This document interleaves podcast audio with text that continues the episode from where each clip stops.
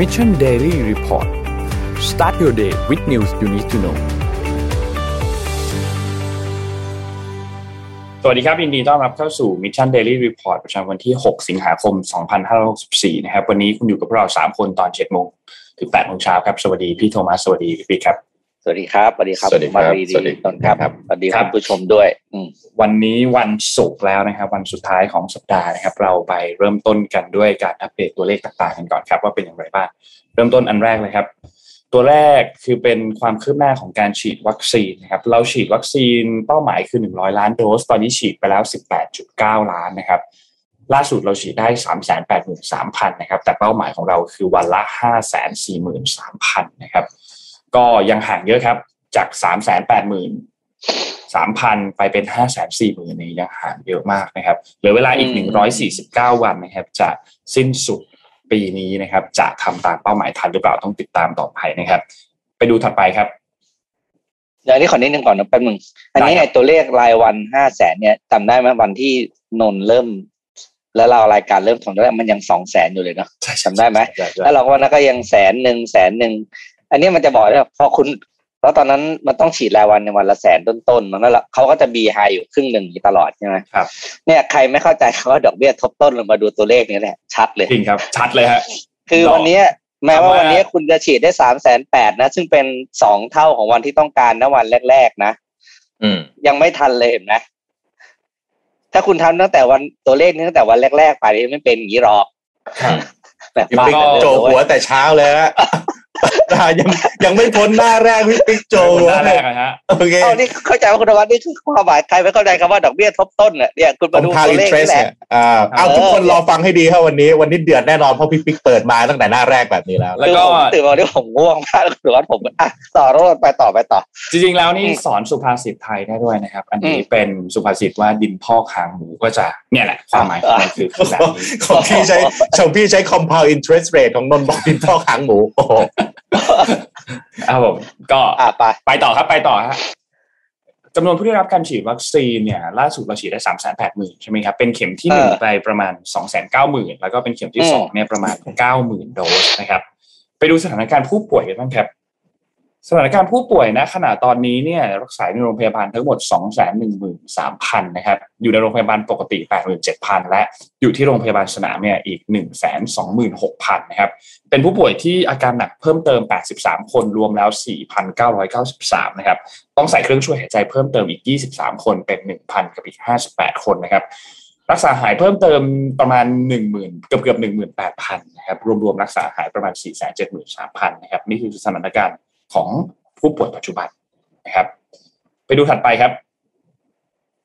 ถัดไปคือตัวตลาดหลักทรัพย์ครับของไทยนะครับเซ็ตติดลบ 1.18 นะครับ อยู่ที่ 1,527.66 นะครับ ของต่างประเทศครับ เริ่มต้นตัวแรกที่ดาวโจนส์นะครับ ดาวโจนส์เนี่ยบวก 0.59 นะครับ ของ NASDAQ ครับ บวก 0.64 นะครับ NYSE บวก 0.51 นะครับฟุตซี่ครับ ติดลบ 0.12 นะครับ และ ห่างเซ็งครับติดลบ 0.84 ครับ ไปดูราคาน้ำมันดิบกันบ้างครับราคาน้ำมันดิบครับในช่วง 24 ชั่วโมงที่ผ่านมาทั้งคู่บวกนะครับ West Texas Intermediate บวก 0.54 ส่วน Brent Crude Oil บวก 0.55 แต่จะสังเกตว่าราคาน้ำมันก็ยังอยู่ในระดับที่ต่ำกว่าช่วงก่อนหน้านี้นะครับ ที่อยู่ 74-70 ตอนนี้เนี่ยจะวิ่งอยู่ 60 ถึง 70 เท่านั้น 68 ถึง 70 เท่านั้นนะครับ ถือว่าต่ำลงค่อนข้างเยอะครับ ราคาทองคำครับติดลบ 0.50%อยู่ที่ 1,802.59 ดอลลาร์นะครับ และคริปโตเคอเรนซีครับบิตคอยครับยังวิ่งอยู่ช่วงเดิมครับยังอยู่ประมาณ 39,000นะครับอีเทเรียมครับบวกขึ้นมาครับอยู่ที่ 2,784 นะครับ Binance ครับอยู่ที่ 331 Cardano 1.37 และ Dogecoin 0.1995 ครับ นี่คือ อัปเดตตัวเลขต่างๆ ทั้งหมดครับอืมครับ ก่อนจะไปต่อครับถามนนท์กับพี่ปิ๊กนิดนึงที่บ้านแอร์เย็นไหมครับพี่เอ่อเย็นครับเย็นโอเคค่อนข้างสบายเย็นดีนะครับค่อนข้างเย็นมากครับพี่ปิ๊กจะทำหน้างงอยู่ตาครับค่อนข้างเดี๋ยวเราเย็นอ่า เอาไว้เดี๋ยวค่อยให้เดี๋ยวเราค่อยไปเฉลยกันทีหลังนะฮะเดี๋ยวหลังน่าแปจะดเฉโมลงยหลังหลังแปดโมงหลังแปดโมงเฉลยหลังแปดโมงหลังแปดโมงโอเคเจอกันครับอ่าครับอ่าเพผราะมว่าพาไปเนี่ยอัปเดต ผมพาไปอัปเดตเรื่องวัคซีนนิดนึงนะครับ เรื่องเกี่ยวกับยานะครับ ล่าสุดเอ่อราชวิทยาลัยจุฬาภรณ์ก็ มีการเปิดตัวยาน้ำฟาวิพิราเวียแบบน้ำนะครับ เป็นน้ำเชื่อมนะฮะสำหรับให้เด็กรับประทานได้นะครับ ก็กำลังการผลิตยังยังอยู่แค่ประมาณสักอาทิตย์ละหนึ่งร้อยขวดเท่านั้นยังไม่เยอะนะครับ แต่ว่าอพอดีเมื่อคืนผมมีรายงานเรื่องนี้ไปใน Workpoint Today นะครับในข่าว Workpoint Today ก็คือว่าตอนนี้จำนวนผู้ป่วยที่เป็นเด็กเนี่ยนะครับในเฉพาะในกรุงเทพเนี่ยตกวันละห้าร้อยคนนะครับ ถ้าทั่วประเทศเนี่ยประมาณสองพันคน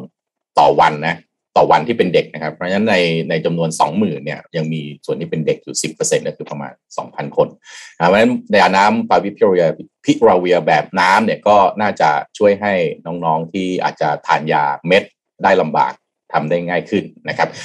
ส่วนอีกข่าวนี้น่าสนใจก็คือก็คือว่า WHO นะครับ World Health Organization นะครับโดยนายแพทย์ทีโดรสอัตฮานอมกิบรีเฮซุสนะครับผู้อำนวยการใหญ่องค์การอนามัยโลกออกมาเรียกร้องให้นานาชาตินะครับ โดยเฉพาะชาติร่ำรวยยุติแผนการฉีดวัคซีนโควิด -19 เข็มที่ 3 ไว้ก่อนนะครับไปอย่างน้อยเนี่ยขอให้ยุติไปจนถึงสิ้นเดือนกันยายนนี้ ประเด็นก็คือว่าตอนนี้เนี่ยในประเทศที่อย่างเช่นอิสราเอลในสหรัฐอเมริกาประเทศที่พอมีสตังค์แล้วก็มีอำนาจทางการเมืองเนี่ยนะครับ ก็ค่อนข้างที่จะกักตุนวัคซีนเอาไว้ค่อนข้างจะมากในระดับหนึ่งแล้วนะครับ แต่ถ้าไปดูในประเทศที่ วัคซีนยังมีไม่พอยกตัวอย่างเช่นอินโดนีเซียนะครับที่มีการระบาดของสายพันธุ์เดลต้าที่รุนแรงมีประชาชนที่ได้รับวัคซีนครบโดสเพียงแค่ 7.9%เท่านั้นนะครับแล้วถ้าไปดูในประเทศเอ่ออย่างเช่นเฮติอย่างนี้เป็นต้นนะครับเอ่อประชาชนได้รับวัคซีนเนี่ยมีแค่เอาแค่เข็มที่หนึ่งนะครับยังมีแค่ประมาณสักหนึ่งเปอร์เซ็นเท่านั้นเองนะครับเพราะฉะนั้นเนี่ยอันนี้ก็เป็นสิ่งที่องค์การอนามัยโลกนะครับ ก็มองว่าอยากให้ประเทศประเทศ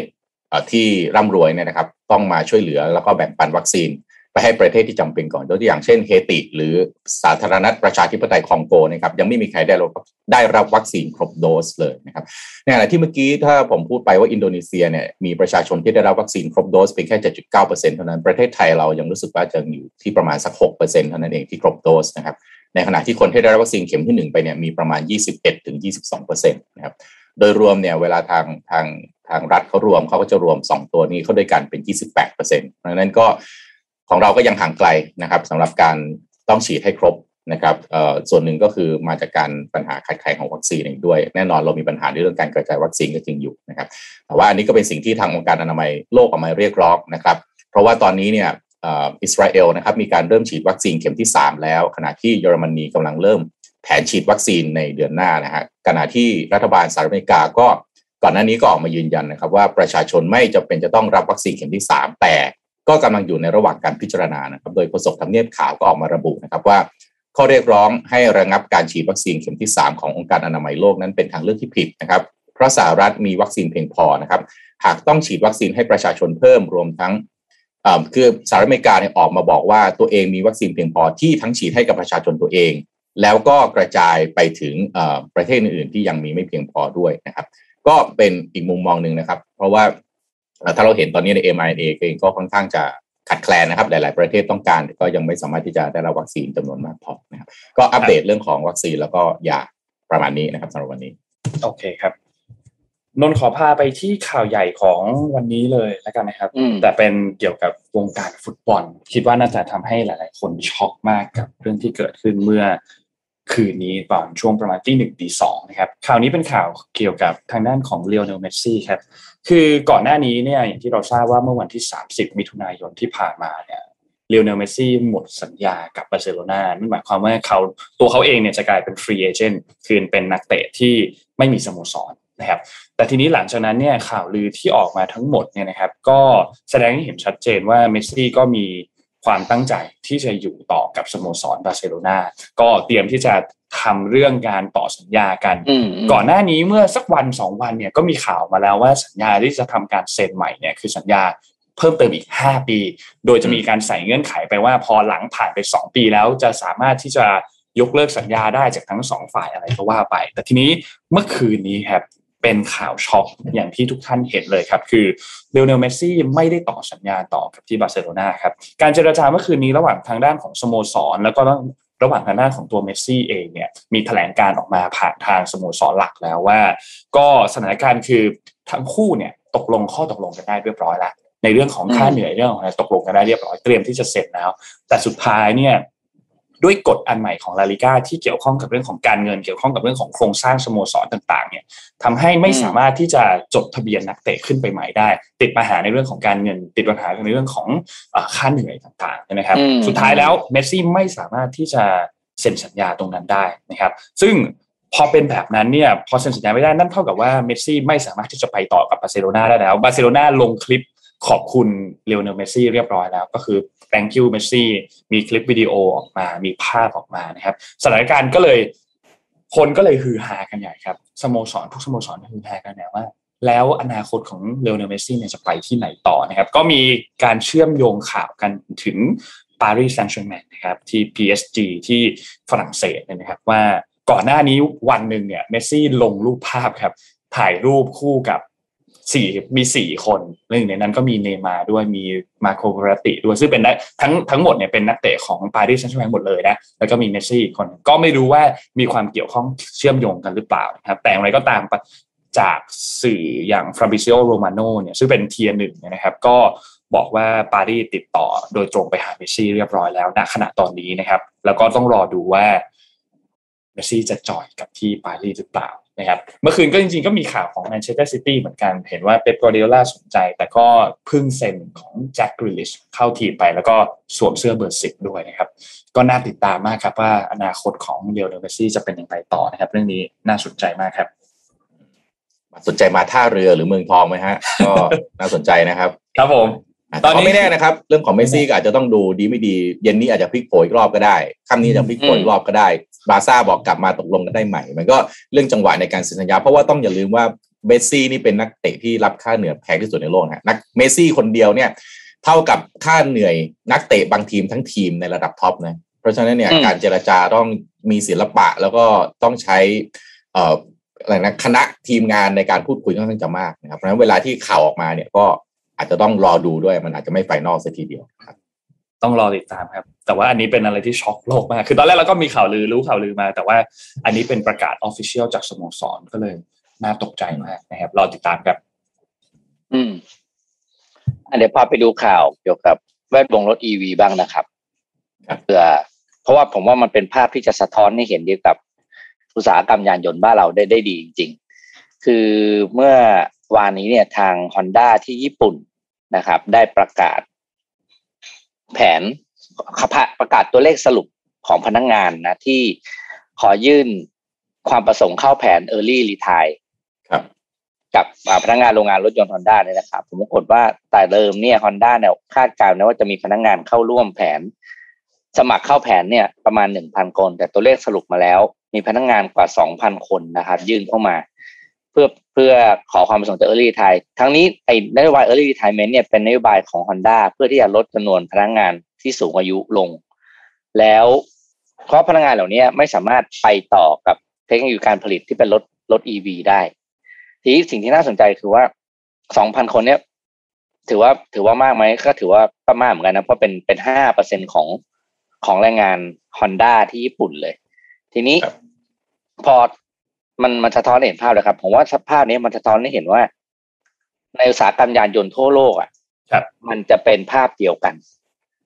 แล้วแล้วผมรู้สึกว่าพออ่านข่าวนี้เนี่ยจริงๆเนี่ยสาระของ Honda ไม่ได้มีอะไรมากเลยนะเขาก็เขาประกาศจำนวนคน แล้วก็บอกเขาสรุปแผนยืนยันว่า Honda เนี่ยจะเป็น fully EV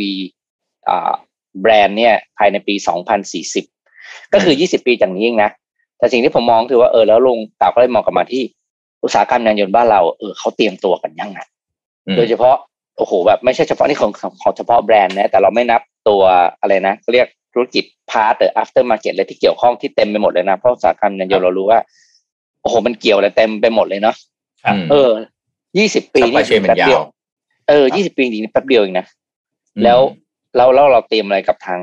แรงงานเหล่านี้หรือยัง ถ้ายังไม่เตรียมถึงเวลาคุณไปอ่า เลิกจ้างเขาเลยเขาเนี่ยแล้วโหคนเหล่านี้จะไป จะไปอยู่ตรงไหน อืม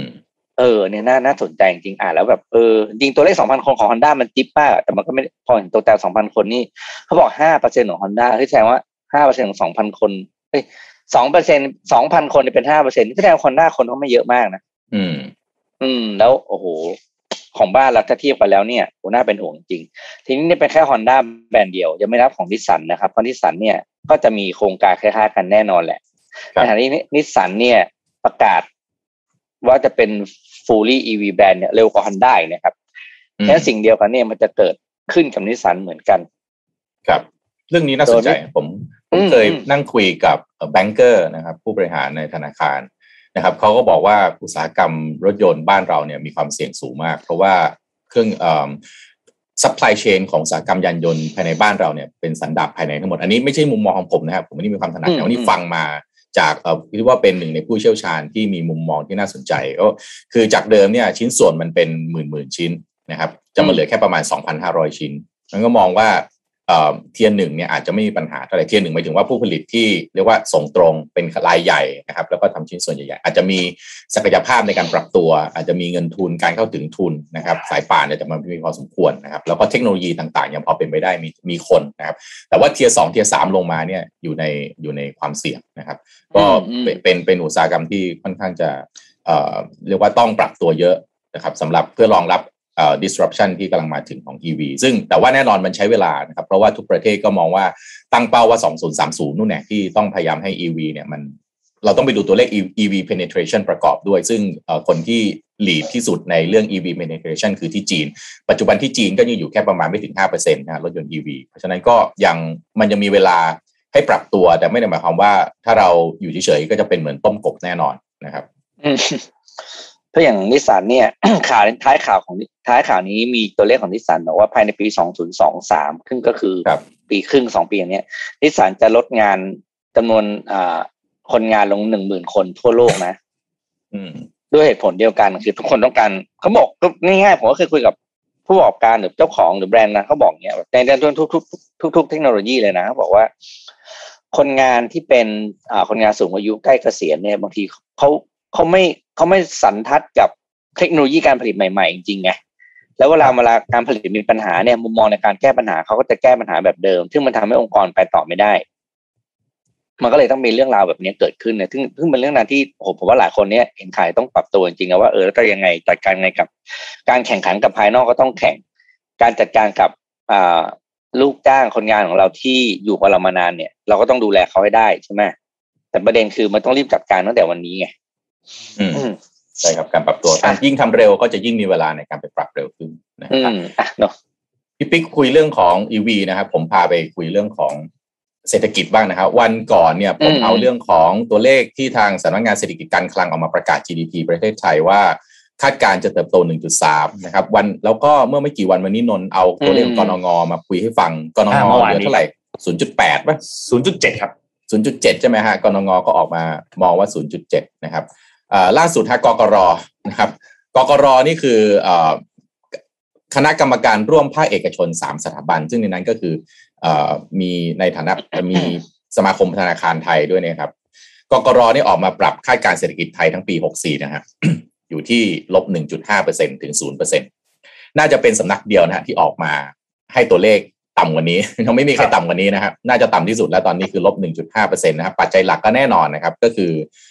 โควิด -19 นะครับ แล้วก็การเสี่ยงเข้าสู่ภาวะถดถอยของ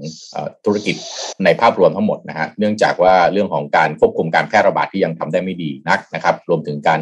เร่งจัดหาวัคซีนแล้วก็ตรวจเชื้อให้ประชาชนนะครับ ก็ล่าสุดนะฮะนายพยงศรีวานิชนะครับ ก็เปิดเผยนะฮะหลังจาก เป็นประธานประชุมคณะกรรมการร่วมภาคเอกชนสามสถาบันเนี่ยนะฮะประจำเดือนสิงหาคมนะครับ แล้วก็ในฐานะประธานสมาคมธนาคารไทยนะครับก็ระบุนะครับว่าที่ประชุมกกรก็ปรับลดประมาณการเศรษฐกิจไทยปี 64 เป็นลบ 1.5เปอร์เซ็นต์ถึง0เปอร์เซ็นต์นะครับแน่นอนว่าตัวที่จะช่วยได้ที่สุดก็คือการส่งออกนะครับ มาตรการเพิ่มเติมของรัฐด้านการส่งออกเนี่ยที่คาดว่าจะขยายตัว 10ถึง12จากเศรษฐกิจโลกที่ฟื้นตัวดีนะครับ แต่ ปัญหาสำคัญของไทยตอนนี้เลยคือเรื่องของ supply chain นะครับ เพราะว่าโรงงานหลายแห่งนะฮะมีการติดเชื้อในวงกว้างก็จะตรงนี้อาจจะเป็นหนึ่งในอุปสรรคที่จะทำให้เครื่องยนต์ด้านส่งออกของเรา มีการชะงักได้อีกเหมือนกัน ซึ่งเราก็จะเห็นตัวเลขการติดเชื้อที่เกิดขึ้นในหลายโรงงานไปแล้วนะครับ ก็ทางกกรก็ออกมาเรียกร้องนะให้ภาครัฐต้องให้ความสำคัญเร่งด่วนกับการจัดหาวัคซีนให้กลุ่มแรงงานอย่างทั่วถึงนะครับ แล้วก็มองว่าอัตราเงินเฟอ้อก็จะอยู่ในกรอบประมาณ1 ถึง 1.2%นะฮะโดยแรงกดดันก็จากราคาพลังงานและค่าขนส่งนะฮะที่เพิ่มสูงขึ้นอย่างต่อเนื่องนะครับซึ่งอันเนี้ยจะกระทบกับต้นทุนของผู้ผลิตสินค้าโดยตรงนะครับ ทั้งนี้ก็ภาพรวมก็จะเห็นว่าเศรษฐกิจไทยจะเข้าเสี่ยงมีความเสี่ยงสูงมากนะครับ ที่จะเข้าสู่ภาวะถดถอยอีกปีนะครับ หลังจากที่โควิด -19 มีการระบาดในรอบครึ่งปีหลังนะครับ ก็การควบคุมเนี่ยยังไม่ประสบความสำเร็จ จำนวนผู้ติดเชื้อรายวันยังสูงขึ้นรวมถึงผู้ป่วยสะสมในโรงพยาบาลก็ยังมีจำนวนเพิ่มขึ้นมากนะครับดังนั้นเศรษฐกิจไทยในช่วงที่เหลือของปีเนี่ยมีโอกาสที่จะกลับสู่ภาวะพื้นตัวได้ยากพอสมควรนะครับ นอกจากนี้ตอนนี้ธุรกิจทุกภาคส่วนก็ได้รับผลกระทบนะฮะไม่เว้นภาคส่งออกนะครับภาวะเศรษฐกิจซบเซายาวนานมาจากมาตรการควบคุมการระบาดที่เข้มงวดนะครับ ที่ส่งผลกระทบต่อรายได้ของผู้ประกอบการโดยเฉพาะ SME แล้วก็ลูกจ้างแรงงานนะฮะสะท้อนจากลูกหนี้ที่อยู่ในการดูแลช่วยเหลือของธนาคารต่างๆครับภายใต้มาตรการปรับโครงสร้างที่ส่งโครงสร้างหนี้ของธนาคารแห่งประเทศไทยนะครับ ตอนนี้ SME ที่เข้าไปขอปรับโครงสร้างหนี้ของประเทศไทยมีจำนวน 1.89 ล้านบัญชีนะครับก็เป็นยอดเงินก็ 2 ล้านล้านบาทนะครับในระยะข้างหน้านะครับ นอกเหนือจาก การจากธุรกิจบริการท่องเที่ยวแล้วก็การค้าขายโดยทั่วไปที่เปราะบางแล้วนะครับ การระบาดของโควิด -19 ในกลุ่มแรงงานก็เป็นส่งอันนี้จะส่งผลกระทบต่อการกลุ่มการส่งออกมากที่สุดนะซึ่งเป็นเครื่องยนต์เดียวของเศรษฐกิจไทยตลอดหลายเดือนที่ผ่านมานั้นก็กกรก็เรียกร้องภาครัฐนะครับ ว่าต้องเร่งฉีดวัคซีนกับพยายามที่จะกระจายตัว antigen test kit นะครับเพื่อที่จะคัดแยกผู้ติดเชื้อให้ได้โดยเร็วนะครับ ก็อันนี้เป็นอีกตัวเลขหนึ่งนะครับที่ น่าจะ จะเรียกว่ามันผิดคาดไหมก็ไม่เชิง ก็เอาเป็นว่าตัวเลข ถ้าเอาทั้งสามสถาเอาทั้งสามหน่วยเนี่ยมารวมกันนะฮะ เรามีสำนักงานเศรษฐกิจการคลังนะครับ ที่ให้ 1.3%มีกรนงที่ให้ 0.7%มีกกรที่ให้ลบ 1.5%แปลว่ากรอบของเราอยู่ที่เท่าไหร่ฮะลบ 1.5 ไปถึง 1.3%อะ อยู่ประมาณนี้ทำได้ดีก็น่าจะอยู่ 1.3 ถ้ามันแย่มากๆ ก็อาจจะอยู่ที่เนี่ยแหละฮะลบ 1.5%นะครับ ก็อัปเดตตัวเลขลบตัวเลขลบค่อยๆโผล่มาแล้วนะตอนแรกยังนะตอนแรกศูนย์จุดศูนย์ศูนย์ศูนย์อะไรค่อยๆแง้มแล้วเริ่มเริ่มค่อยๆโผล่มาซ่อมเลขลบพอมีคนจั่วแล้วคนแรกที่เหลือก็จะไม่เขินแล้วถ้าจะพูดลบ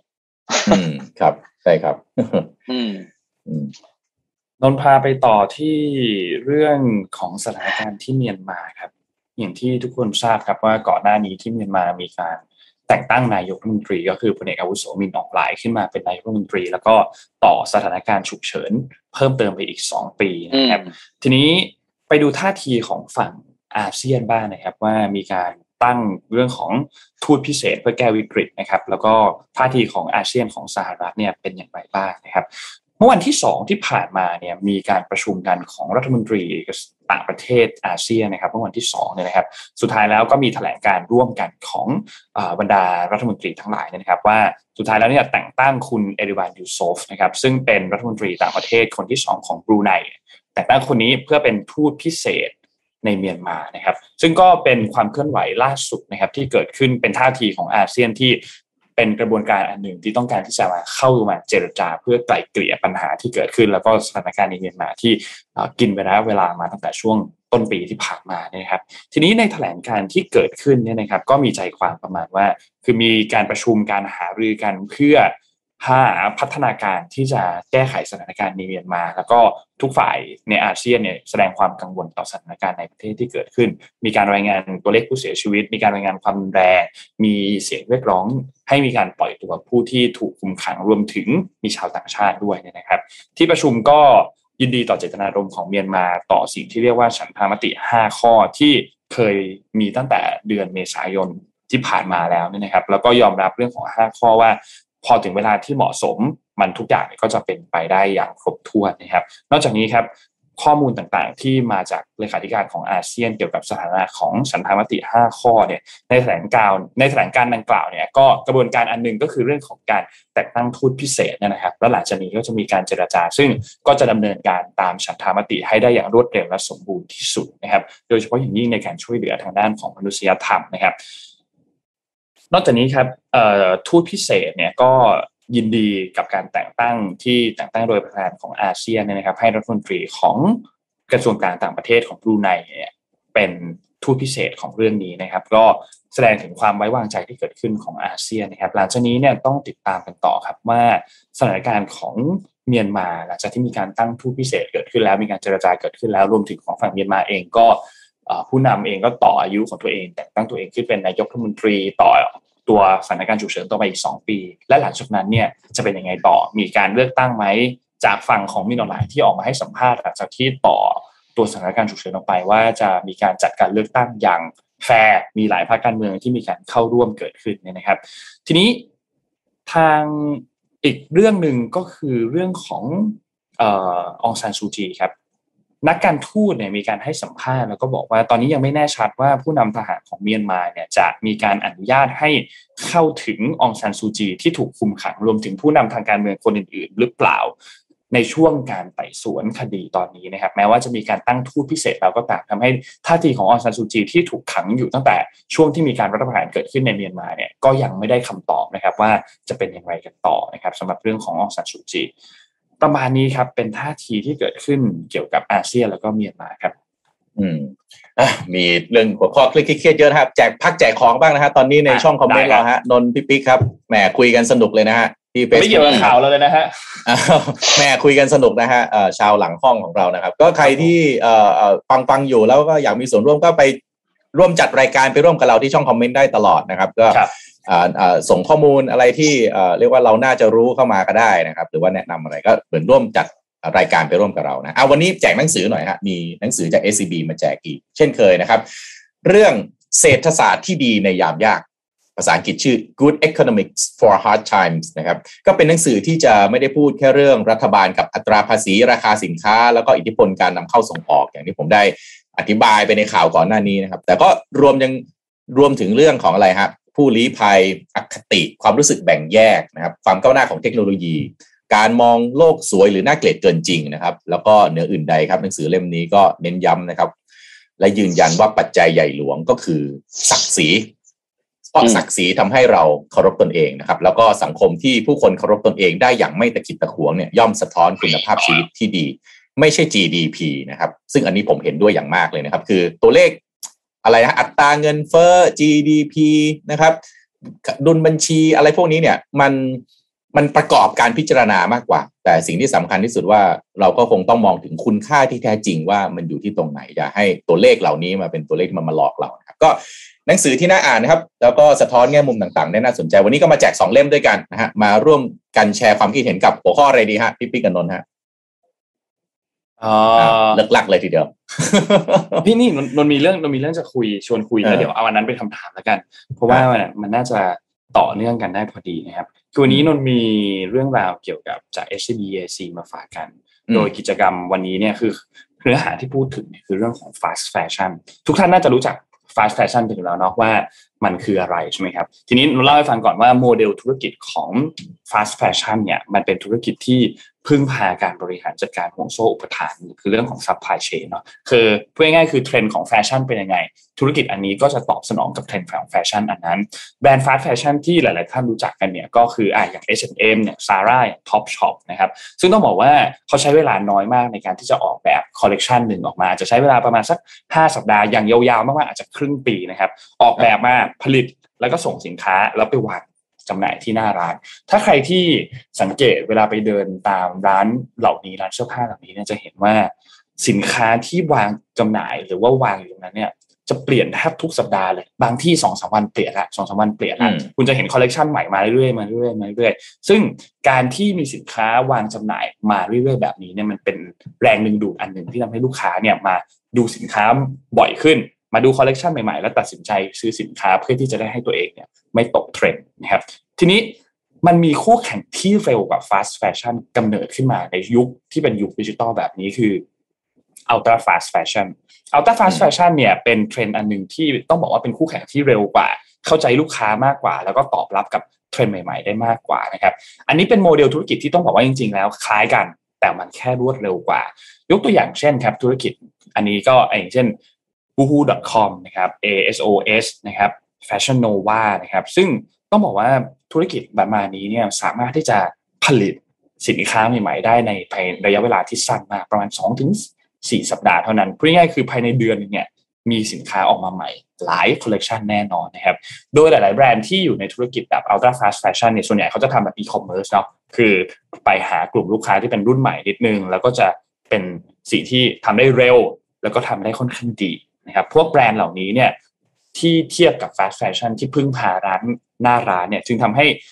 ultra fast fashion ได้รับผลกระทบน้อยกว่าในธุรกิจโควิด ที่ร้านส่วนใหญ่เนี่ยต้องถูกปิดไปนะครับ ทีนี้ในเรื่องของการจัดการ supply chain ซึ่งเป็นปัจจัยสำคัญมาก ๆ ที่จะทำให้ธุรกิจเหล่านี้เนี่ยได้เปรียบเนี่ยนะครับมียกตัวอย่างอันหนึ่งให้ก็คือแบรนด์ชีอินนะครับ เขาใช้เทคโนโลยีดิจิทัลแล้วก็โมเดลธุรกิจใหม่ ๆ ในการบริหารห่วงโซ่อุปทานอันนี้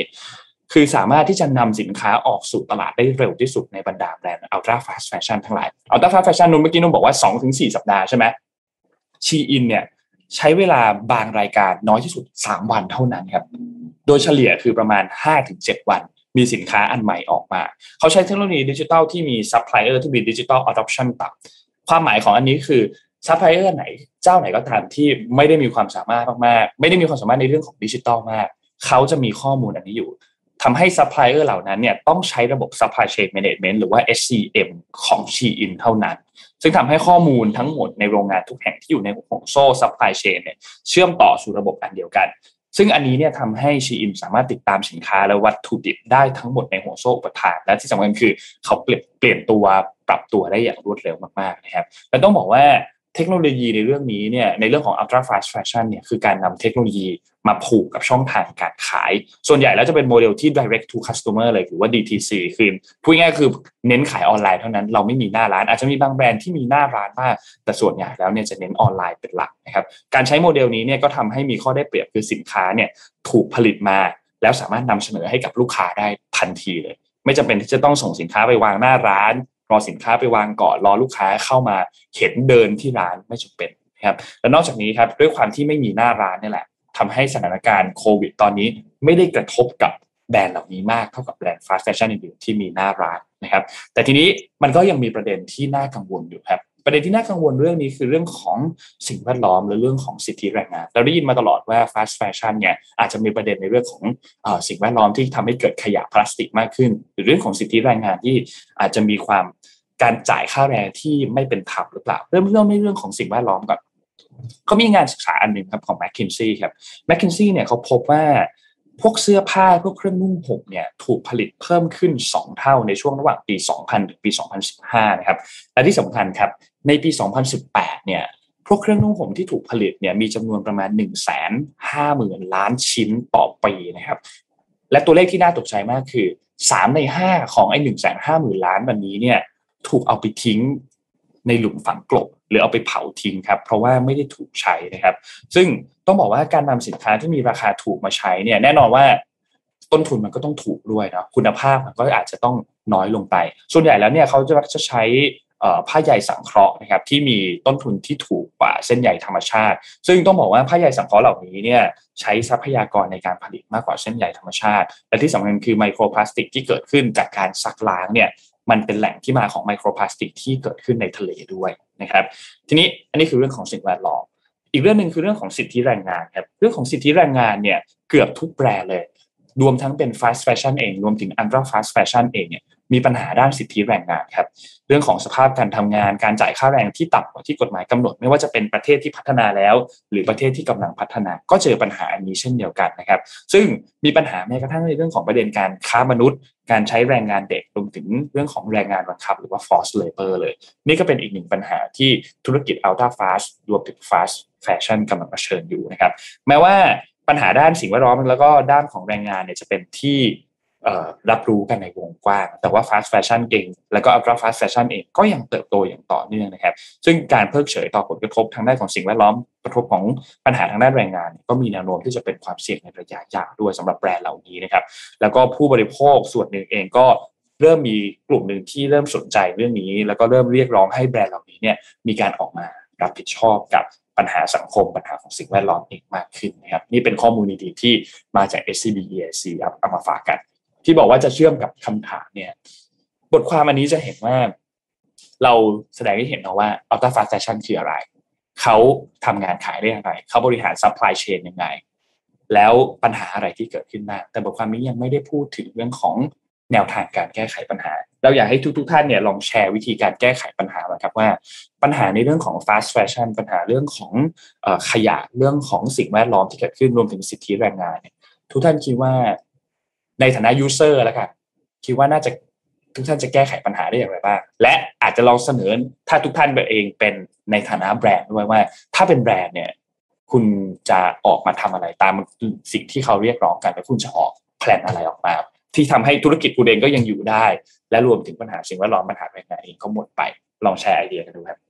เราแจกกี่เล่มนะครับพี่โทมัสสองเล่มครับสองเล่มฮะสองเล่ม พี่ๆลองแชร์ไอเดียกันดูก็ได้ครับว่า เรื่องของ fast fashion คิดว่ามันจะแก้ปัญหากันยังไงดี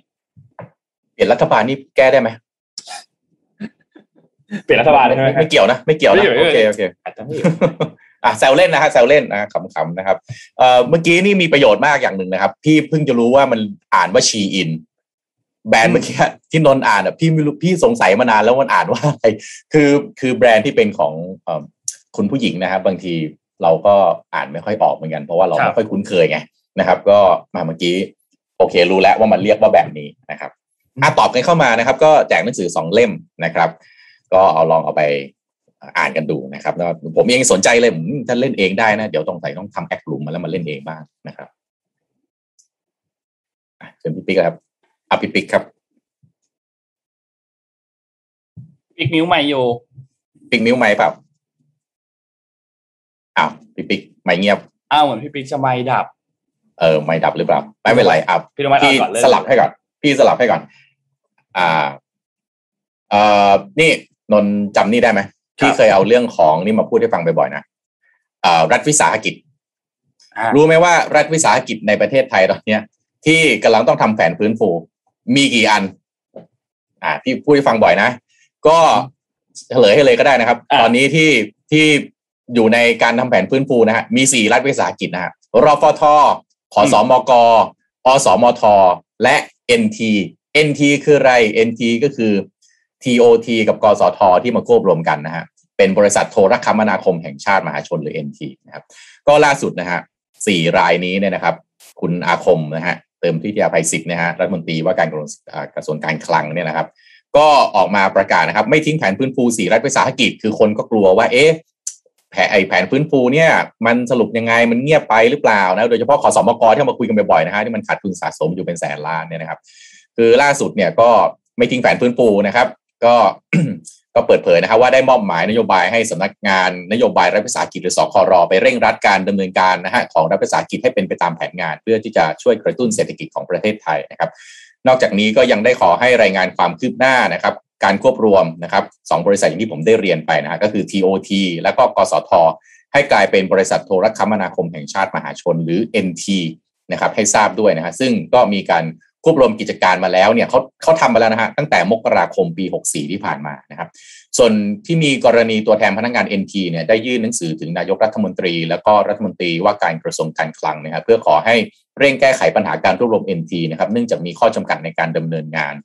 รวมถึงขอให้กระทรวงการคลังเร่งรัดสรรหากรรมการผู้จัดการใหญ่หรือ C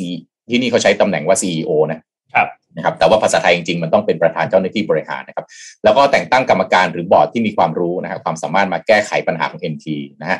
ขณะนี้ยังไม่ได้รับหนังสือร้องเรียนจากตัวแทนพนักงานแต่อย่างใดอย่างไรก็ตามนะฮะก็จะติดตามการเอ่อการควบรวม NT อย่างใกล้ชิดเพื่อให้การกำกับดูแลรัฐวิสาหกิจเนี่ยเป็นไปอย่างมีประสิทธิภาพนะฮะนอกจากนี้ก็ยังขอให้ สสรนะครับรายงานความคืบหน้าการแก้ไขปัญหาของรัฐวิสาหกิจที่เข้าสู่แผนฟื้นฟูของเอ่อเข้าสู่แผนฟื้นฟูด้วยนะครับ ก็อย่างที่ผมได้เรียนไปนะฮะรอปทคือการรถไฟแห่งประเทศไทยนะครับองค์การขนส่งมวลชนกรุงเทพหรือขอสมกแล้วก็อสมทนะครับอสมทก็คงเราก็คงรู้จักดีอยู่แล้วคือช่องเก้าเนี่ยนะครับ ให้รับทราบด้วยนะครับ ทั้งนี้ก็ย้ำเลยนะฮะให้สครให้เร่งรัดติดตามแผนการฟื้นฟูของรัฐวิสาหกิจ4แห่งอย่างใกล้ชิด ซึ่งคาดว่าจะรายงานให้คณะกรรมการ กำกับนโยบายรัฐวิสาหกิจได้รับทราบในการประชุมครั้งหน้านะครับ ทีนี้มาถึงตัวเลขฮะในช่วง 9 เดือนของปีงบประมาณ 2564นะฮะปีงบประมาณของประเทศไทยเนี่ยคิดว่าหลายท่านคงทราบอยู่แล้วครับมันเริ่มมันเริ่มเดือนตุลาคมของปีที่แล้วงั้นปี 64 งบปีเนี้ยมันเริ่มตั้งแต่ตุลาคมปี 63 นะครับมาดู 9 เดือนที่ผ่านมาครับ ตุลาคมปี 63 ถึงมิถุนายนปี 64 เนี่ย มีการนำนำเงินส่งรายได้แผ่นดินนะฮะรวม 1,5,568 ล้านบาทนะครับ แต่ว่าเป้าเนี่ยมันต้องเป็น 134,553 ล้านบาท เพราะฉะนั้นภาพรวมของรัฐวิสาหกิจตอนนี้ครับ เก็บงบได้ต่ำกว่าเป้าไป 28,900 ล้านบาท ต่ำกว่าเป้าไปประมาณสักอ่า25-30%นนะครับสาเหตุที่การส่งรายได้ไม่เป็นไปตามเป้านั้น เนื่องจากว่าได้รับผลกระทบนะฮะจากการแพร่ระบาดก็ทำให้รัฐวิสาหกิจมีรายได้แล้วก็กำไรลดลง ก็ทำให้ส่งรายได้ให้แผ่นดินน้อยลงตามไปด้วยยกตัวอย่างนะฮะ ไปรษณีย์ไทยครับ ปี 63เนี่ยมีกำไรสุทธิ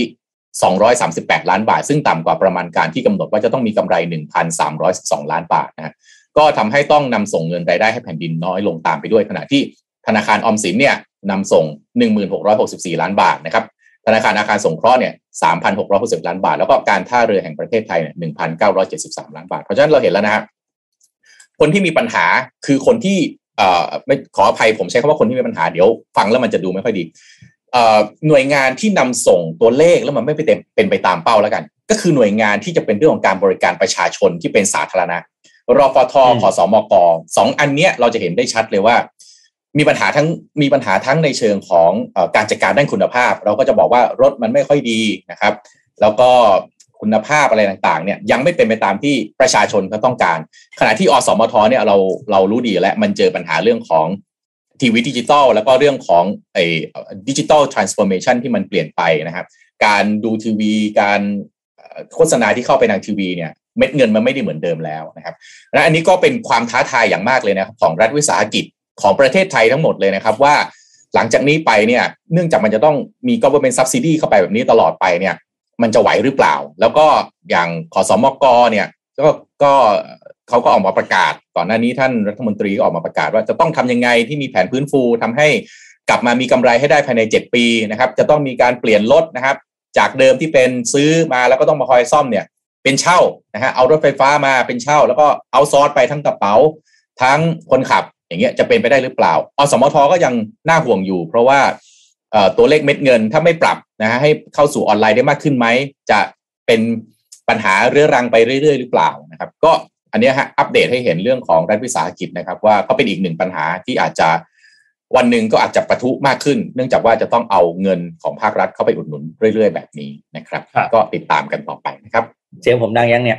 ดังแล้วครับปิ๊กๆโอเคอ๋อคาดว่าคาดว่าจะเป็นใบในไอเนี่ยไอหูฟังมัน แบตหมด ต่อบลูทูธหมดก็เลยต้องเสียบตรงอะขออภัยอะอ่าพูดเมื่อกี้พูดถึงเรื่องหนังสือค้างอยู่หลายแล้วคนคงจำหนังสือเล่มนี้ได้นะครับ หนังสือของสตีฟจ็อบนะครับ อ่าขึ้นหน้าปกมาหน่อย อ่า เล่มนี้นะครับ ขึ้นขึ้นมาแล้วเนาะหนังสือเล่มนี้ผมว่าหลายคนเคยอ่านเขียนโดยวอลเตอร์ไอแซคสันนะครับ ก็เป็นวอลเตอร์ไอแซคสันเนี่ยเป็นกองบรรณาธิการของอ่า CNN ด้วยนะครับ แล้วก็โอ้โหมีมีผลงานมาหลากหลาย มากมายเต็มไปหมดอะทีนี้ล่าสุดครับสิ่งที่น่าสนใจก็คือเมื่อวานนี้ครับ ลูกพี่ของนนเนี่ยครับ ลูกพี่ของเราเนี่ยก็ออกมาทวีตว่าไอแซคสันเนี่ยกำลังเขียนหนังสืออัตชีวประวัติของเขา โอ้นะครับ ก็ประเด็นคือไอแซคสันเนี่ยที่บอกเขาเขียนหนังสือมาหลายเล่มมากนะครับไม่ว่าจะเป็นของสตีฟจ็อบคือไอแซคสันเนี่ยจุดเด่นคือเขาเขียนหนังสืออัตชีวประวัติ เขาเขียนสไตล์เดียวเลยนะครับเขาเคยเขียนของใครเคยเขียนของเบนจามินแฟรงกลินเฮนรี่คิสซิงเจอร์สตีฟจ็อบอะไรอย่างเงี้ยครับ แล้วก็ล่าสุดเนี่ยเขียนอัตราชีวประวัติของเจนนิเฟอร์โดอ่าโดนานะครับ ซึ่งอ่า The Code Breaker ซึ่งคนนั้นเป็นเป็นนักวิชาที่ทำเรื่องจีนจีนจีนคืออะไรจีนในร่างกายมนุษย์น่ะจีน Editing and the Future of Human Race นะครับ ซึ่งเป็นหนังสือที่คาดการณ์ว่าจะได้รับรางวัลอ่าตัวตัวเธอเนี่ยก็จะเป็นผู้ที่ได้ ได้รับรางวัลโนเบลไพรส์ด้วยนะทีนี้ลูกพี่เขาบอกว่าไอแซคสันเนี่ยกำลังกำลังเขียนอัตราเชื้อประวัติของเขาอยู่นะครับ แต่ไม่เปิดเผยว่าจะออกวางขายเมื่อไหร่หรืออะไรยังไง แต่อย่างว่าแหละชีวิตลูกพี่นะชีวิตคนดังก็มีคนอยากจะเขียนถึงเยอะแยะไปหมดนะครับ เพราะว่าอย่างในเดือนนี้เนี่ยจะมีหนังสือใหม่เกี่ยวกับชีวิตของลูกพี่นะ เขียนโดยทิมฮิกกินส์นะครับชื่อว่า Power Play Tesla Elon Musk and the Bet of the Century นะครับ อันนี้ก็ติดตามอ่านกันได้ ส่วนเล่มของที่ไอแซคสันเขียนเนี่ย ผมคิดว่าน่าจะเป็นอีกเล่มที่เป็น best seller นะ เพราะว่าคนนี้เขียน เขียนหนังสือแล้วเขียนเล่าเรื่องราวของชีวิตคนได้เก่งนะครับ แล้วก็คิดว่าต้องต้องต้องเสียเงินแน่นอน อ่า ต้องเสียเงินแน่นอน ครับ ก็เป็นหนังสือที่น่าสนใจเลยเขาจะเขาจะออกช่วงไหนนะครับ มันจะมาช่วงเดือนถ้าหนังสือก็ของที่อเมริกาจะออก summer นี่แหละ แต่คิดว่าไม่รู้ทันหรือเปล่านะ เพราะเกิดอ่านหนังสืออเมริกาเขาไม่มีสัปดาห์หนังสือแบบบ้านเรานะคือคือการอ่านหนังสือเป็นเรื่องปกติของชีวิตใครอยากอ่านหนังสือก็เดินเข้าร้านเลย ไม่ต้องมีเทศกาลอะไรจริงจังแบบมากมายอะไรเงี้ย แต่ของเราก็ไม่ได้ว่าไม่ดีนะ คือมีมันก็อย่างน้อยมันก็เป็นเป็นเป็นอะไรนะเป็นกิจกรรมมันหนึ่งที่คนไปเดินไปหาความรู้อะไรกันอย่างเงี้ยนะแต่ว่าที่นู่นเขาไม่ค่อยมีสัปดาห์งานสัปดาห์หนังสือนี่ก็ มาชนกับหนังสือ เรียกว่ามาคุณรวิทย์ก็เพิ่งออกหนังสือนะครับ ก็ไปจองกันหรือยังฮะอ่า รุ่งอรุณแห่งความเปลี่ยนแปลง เอาเอาแรงไหนเขียนนะเห็นแกบ่นๆไม่เห็นได้เลยเลยไม่เห็นได้เลยปิด อ้าวเฮ้ยอะไรวะออกสื่อเล่มหนึ่งอะไรเงี้ยเนี่ยเขาเรียกเขาเรียกแกงเพื่อนตลอดเวลาครับผมแต่ดีนะคือคือผมว่ามันเป็นการแบ่งปันความรู้เนาะเพราะว่าหนังสือของคุณแทบก็เกิดจากประสบการณ์หลายอย่าง เมื่อวานไม่อยากจะบอกคุณธรรมัสเขาผมก็เสร็จแล้วต้นฉบับเล่มใหม่อ้าวจริงเหรอโอ้โหตายแล้วนี่ผมล้าหลังในคนเดียวผมจะเสร็จแล้วเหมือนกันนะผมใกล้ๆแล้วผมส่งให้บกเขาไปอีดิทแล้วผมไม่อยากอีดิทเองเดี๋ยวเดี๋ยวห่วยเออให้คนเก่งมาทำให้มันดีขึ้นกว่าเดิมดีกว่าโอเคอันนี้หนังสือของคุณแท็บนะฮะรุ่งอรุณการเปลี่ยนแปลงนะพอดีเมื่อวานเพิ่งไปถ่ายรายการนะนั่งรถกับคุณแท็บนั่งรถไปคุยกันไปถ่ายรายการอ่าใช่ก็เดี๋ยวเดี๋ยวรอดูแล้วกันนะก็แหมคุณแท็บก็มีมุมมองที่น่าสนใจนั่งรถกับแกผมรู้สึกว่าเออผมได้ความรู้ใหม่ ๆ มากขึ้นเยอะนะครับต่อที่ข่าวครับนนมีข่าวอะไรต่อครับนนมีข่าวเรื่อง Ethereum ให้ฟังครับ เรื่อง Ethereum ตอนนี้ราคา Ethereum อยู่ที่ประมาณสักสองพันสองหมื่นสองพันแปดเหรียญดอลลาร์สหรัฐเนี่ยนะครับ ก็เรื่องนี้น่าสนใจมาก เพราะว่าเมื่อไม่กี่ชั่วโมงที่ผ่านมานะครับ มันมีการอัปเดตอันหนึ่งคือ Ethereum เนี่ยเขามีการอัปเดตอันหนึ่งที่ต้องเป็นการอัปเกรดแล้วกันเป็นระบบโครงสร้างทั้งหมดของตัวเหรียญ Ethereum เลยก่อนหน้านี้ก็มีข่าวว่าจะมีอีเทเรียม2.0 ใช่ไหมครับ ซึ่งอีเทเรียม2.0มาแน่ๆแหละแต่ว่ายังมาไม่ถึง แต่ว่าเขามีการอัปเกรดล่าสุดที่เรียกว่า London Hard Fork ครับ อันนี้คืออะไร เดี๋ยวเราค่อยๆเล่าให้ฟังก่อน คือ London Hard Fork เนี่ยชื่ออย่างเป็นทางการของเขาคือชื่อว่า London เป็นการอัปเกรดอันหนึ่งที่ต้องบอกว่าครั้งใหญ่มากๆของ Ethereum เนี่ยนะครับ ก่อนที่จะไปถึง Ethereum 2.0 เนี่ยเนาะ แล้วก็จริงๆต้องบอกว่ามันมีรายละเอียดที่ยิบย่อยมาก แต่ว่าจะพยายามเล่าให้เป็นภาษาเข้าใจง่ายที่สุดแล้วกันนะครับ การอัปเกรดอันนี้เนี่ยเป็นการที่จะอัปเกรดเพื่อแก้ไขปัญหาเรื่องของค่าธรรมเนียม ค่าธรรมเนียมอันนี้เนี่ยคือมันเป็นค่าธรรมเนียมที่เกิดขึ้นจากการทำธุรกรรม แล้วก็อีกอันหนึ่งคือเรื่องของปัญหาที่มันมีการใช้ตัวบล็อกเชนที่มันมีความแออัดกันเยอะมากๆนะครับ ซึ่งต้องบอกว่าการเจอปัญหาอยู่ในขณะนี้มันก็ทำให้ค่าธรรมเนียมนี่มันค่อนข้างสูงนะครับ ซึ่งก็มันก็จะแก้ไขได้โดยการที่เขาอัปเกรดตัวนี้เข้ามา มีการคำนวณวิธีแบบใหม่ เพื่อให้ค่าธรรมเนียมเนี่ยมันถูกลง แล้วก็เรื่องของการแก้ไขความแออัดของระบบที่อยู่เกิดขึ้นด้วย ก็จะทำให้ ปริมาณการทำธุรกรรมที่จะทำได้เนี่ยมันก็สูงยิ่งขึ้นด้วย ต้องบอกว่าอีเทเรียมเนี่ยเขาอัปเกรดในเรื่องของตัวระบบเรื่องของโครงสร้างมาอยู่เรื่อยๆ แต่ว่ารอบนี้เนี่ยเป็นการอัปเกรดที่ต้องบอกว่าครั้งยิ่งใหญ่ละกันซึ่งก็ส่งผลกระทบต่อราคาแน่นอนนะครับว่าราคาเนี่ยมันจะเป็นอย่างไร ตอนแรกที่เขาคาดการณ์กันเนี่ยต้องบอกว่าไม่มีใครทราบเนาะว่าการอัปเกรด Ethereum รอบนี้เนี่ยมันจะ ส่งผลกระทบยังไง ยังไงฝากทีมงานหากราฟให้ดูนิดนึงว่าในช่วงสักสัปดาห์หนึ่งที่ผ่านมาเนี่ยราคา Ethereum เป็นยังไงบ้างนะครับเดี๋ยวนนค่อยๆเล่าไปให้ฟังเรื่อยๆก่อนแล้วกัน แต่ว่าการอัปเกรดในครั้งนี้เนี่ยมันเป็นการอัปเกรดระบบของบล็อกเชนแทบจะเป็นระบบใหม่ทั้งหมดเปลี่ยนแปลงการตั้งค่าใหม่หมดเปลี่ยนแปลงกฎเกณฑ์อะไรทั้งหลายหลายหมด ซึ่งต้องบอกว่าคนที่ได้รับผลกระทบเนี่ย เจอกันหมดเลยแล้วกัน เอาในฐานะ user กันในฐานะคนที่ถือ Ethereum อยู่นะครับ ถือ coin ตัวนี้อยู่เนี่ย ก็ต้องบอกว่าเป็นผลกระทบที่คาดเดาไม่ได้ในช่วงเวลาตอนแรกนะยังคาดเดาไม่ได้ว่า ราคามันจะขึ้นราคามันจะลงนะครับ ก็ต้องขึ้นอยู่กับเรื่องนี้ด้วยทำให้คนที่ถือ Ethereum อยู่ก็ต้องจับตามองเหรียญที่ตัวเองถืออย่างใกล้ชิดว่าตัวเองถือแบบไหนถือเก็งกำไร หรือว่าจะถือแบบถือยาวเป็นเอ่อ VI ไปนะครับ ส่วนนักขุดเนี่ยแน่นอนว่าได้รับผลกระทบอย่างหนักแน่นอนเพราะว่าการปรับในเรื่องนี้เนี่ยมันทำให้ ค่าตอบแทนที่ได้จากการขุดเนี่ยมันลดลงนะครับแล้วมันก็ทำให้ตัว transaction ต่างๆ โอเค แม้ว่ามันจะเพิ่มขึ้นก็จริง แต่ว่าตัวเงินที่เขาจะได้รับมาจากการขุดเนี่ยมันก็น้อยลงนะครับ แต่ว่าสำหรับคนที่ทำธุรกรรมเนี่ยก็แน่นอนว่าได้รับผลกระทบในเชิง positive เนาะเพราะว่าเขาก็ได้ค่าธรรมเนียมที่มันถูกลงกว่าก่อนหน้านี้นะครับ และราคาเหรียญครับ อันนี้เป็นกราฟที่เห็นเราจะเห็นว่ามันมีอยู่ช่วงหนึ่งที่ราคามันดรอปลงไปเลย คือตั้งแต่ประมาณสัก ก่อนที่จะมีการอัปเดตเนี่ยพออัปเกรดช่วงแรกๆเนี่ยราคาร่วงลงมาครับเกือบๆที่จะหลุดประมาณ 2,500 เลยนะครับ แต่หลังจากนั้นก็ rebound ราคากลับขึ้นมา ซึ่งณขณะตอนนี้เนี่ยก็อยู่ที่ประมาณ 2,800 แล้วนะครับ ก็เป็นอีกจุดหนึ่งที่อัปเกรดตัวคริปโตเคอเรนซีไปอีก step หนึ่ง นะครับก็น่าสนใจใครที่อยู่ในวงการคริปโตเคอเรนซีน่าจะมีความเข้าใจเรื่องนี้มากกว่านนยังไงก็ลองแชร์กันในคอมเมนต์ดูก็ได้ครับ ว่ามันมีรายละเอียดหรือมีหัวข้ออะไรที่น่าสนใจที่ดีครับเดี๋ยวอยู่ที่เรื่องเทคโนโลยีนะครับ ผมพาไปอัปเดตนะครับ ก่อนหน้านี้เราคุยเรื่องของตัว Oculus Quest นะครับ ที่ทาง Facebook เขาทำออกมาแว่นที่มันใส่นะครับเป็น VR ครับ Virtual Reality นะครับ แล้วก็ เวอร์ชันล่าสุดของเขาเนี่ยสามารถที่จะสวมแว่นของเดิมเนี่ยเวลาสวมแว่นปั๊บเราปิดจากโลกภายนอกไปเลยใช่ไหมฮะ Oculus Quest ตัวล่าสุดที่ออกมาเนี่ยคือปิดอพอใส่ปั๊บสามารถที่จะมองเห็นโลกภายนอกได้นะครับผ่านไอ้กล้องตัวที่เขาติดเอาไว้ แล้วก็เรายังใช้ชีวิตได้ปกติมันอยู่อยู่ในทั้งโลกเสมือนแล้วก็โลกความเป็นจริง ล่าสุดฮะ Facebook Reality Lab หรือ FRL ตัวย่อของเขาเนี่ยฮะเปิดนะงานวิจัยออกมาล่าสุดเนี่ยฮะแบบในรูปเนี่ยแหละครับ ก็คือเป็น ตัวเขาเรียกว่า reverse pass through VR นะครับเอ่อเวลาคุณใส่ปกติคนจะมองไม่เห็นหน้าตา ไม่เห็นตาคุณใช่ไหมก็ไม่รู้ว่าคุณกำลังปฏิสัมพันธ์กับเขาอยู่หรือเปล่า เวลาไป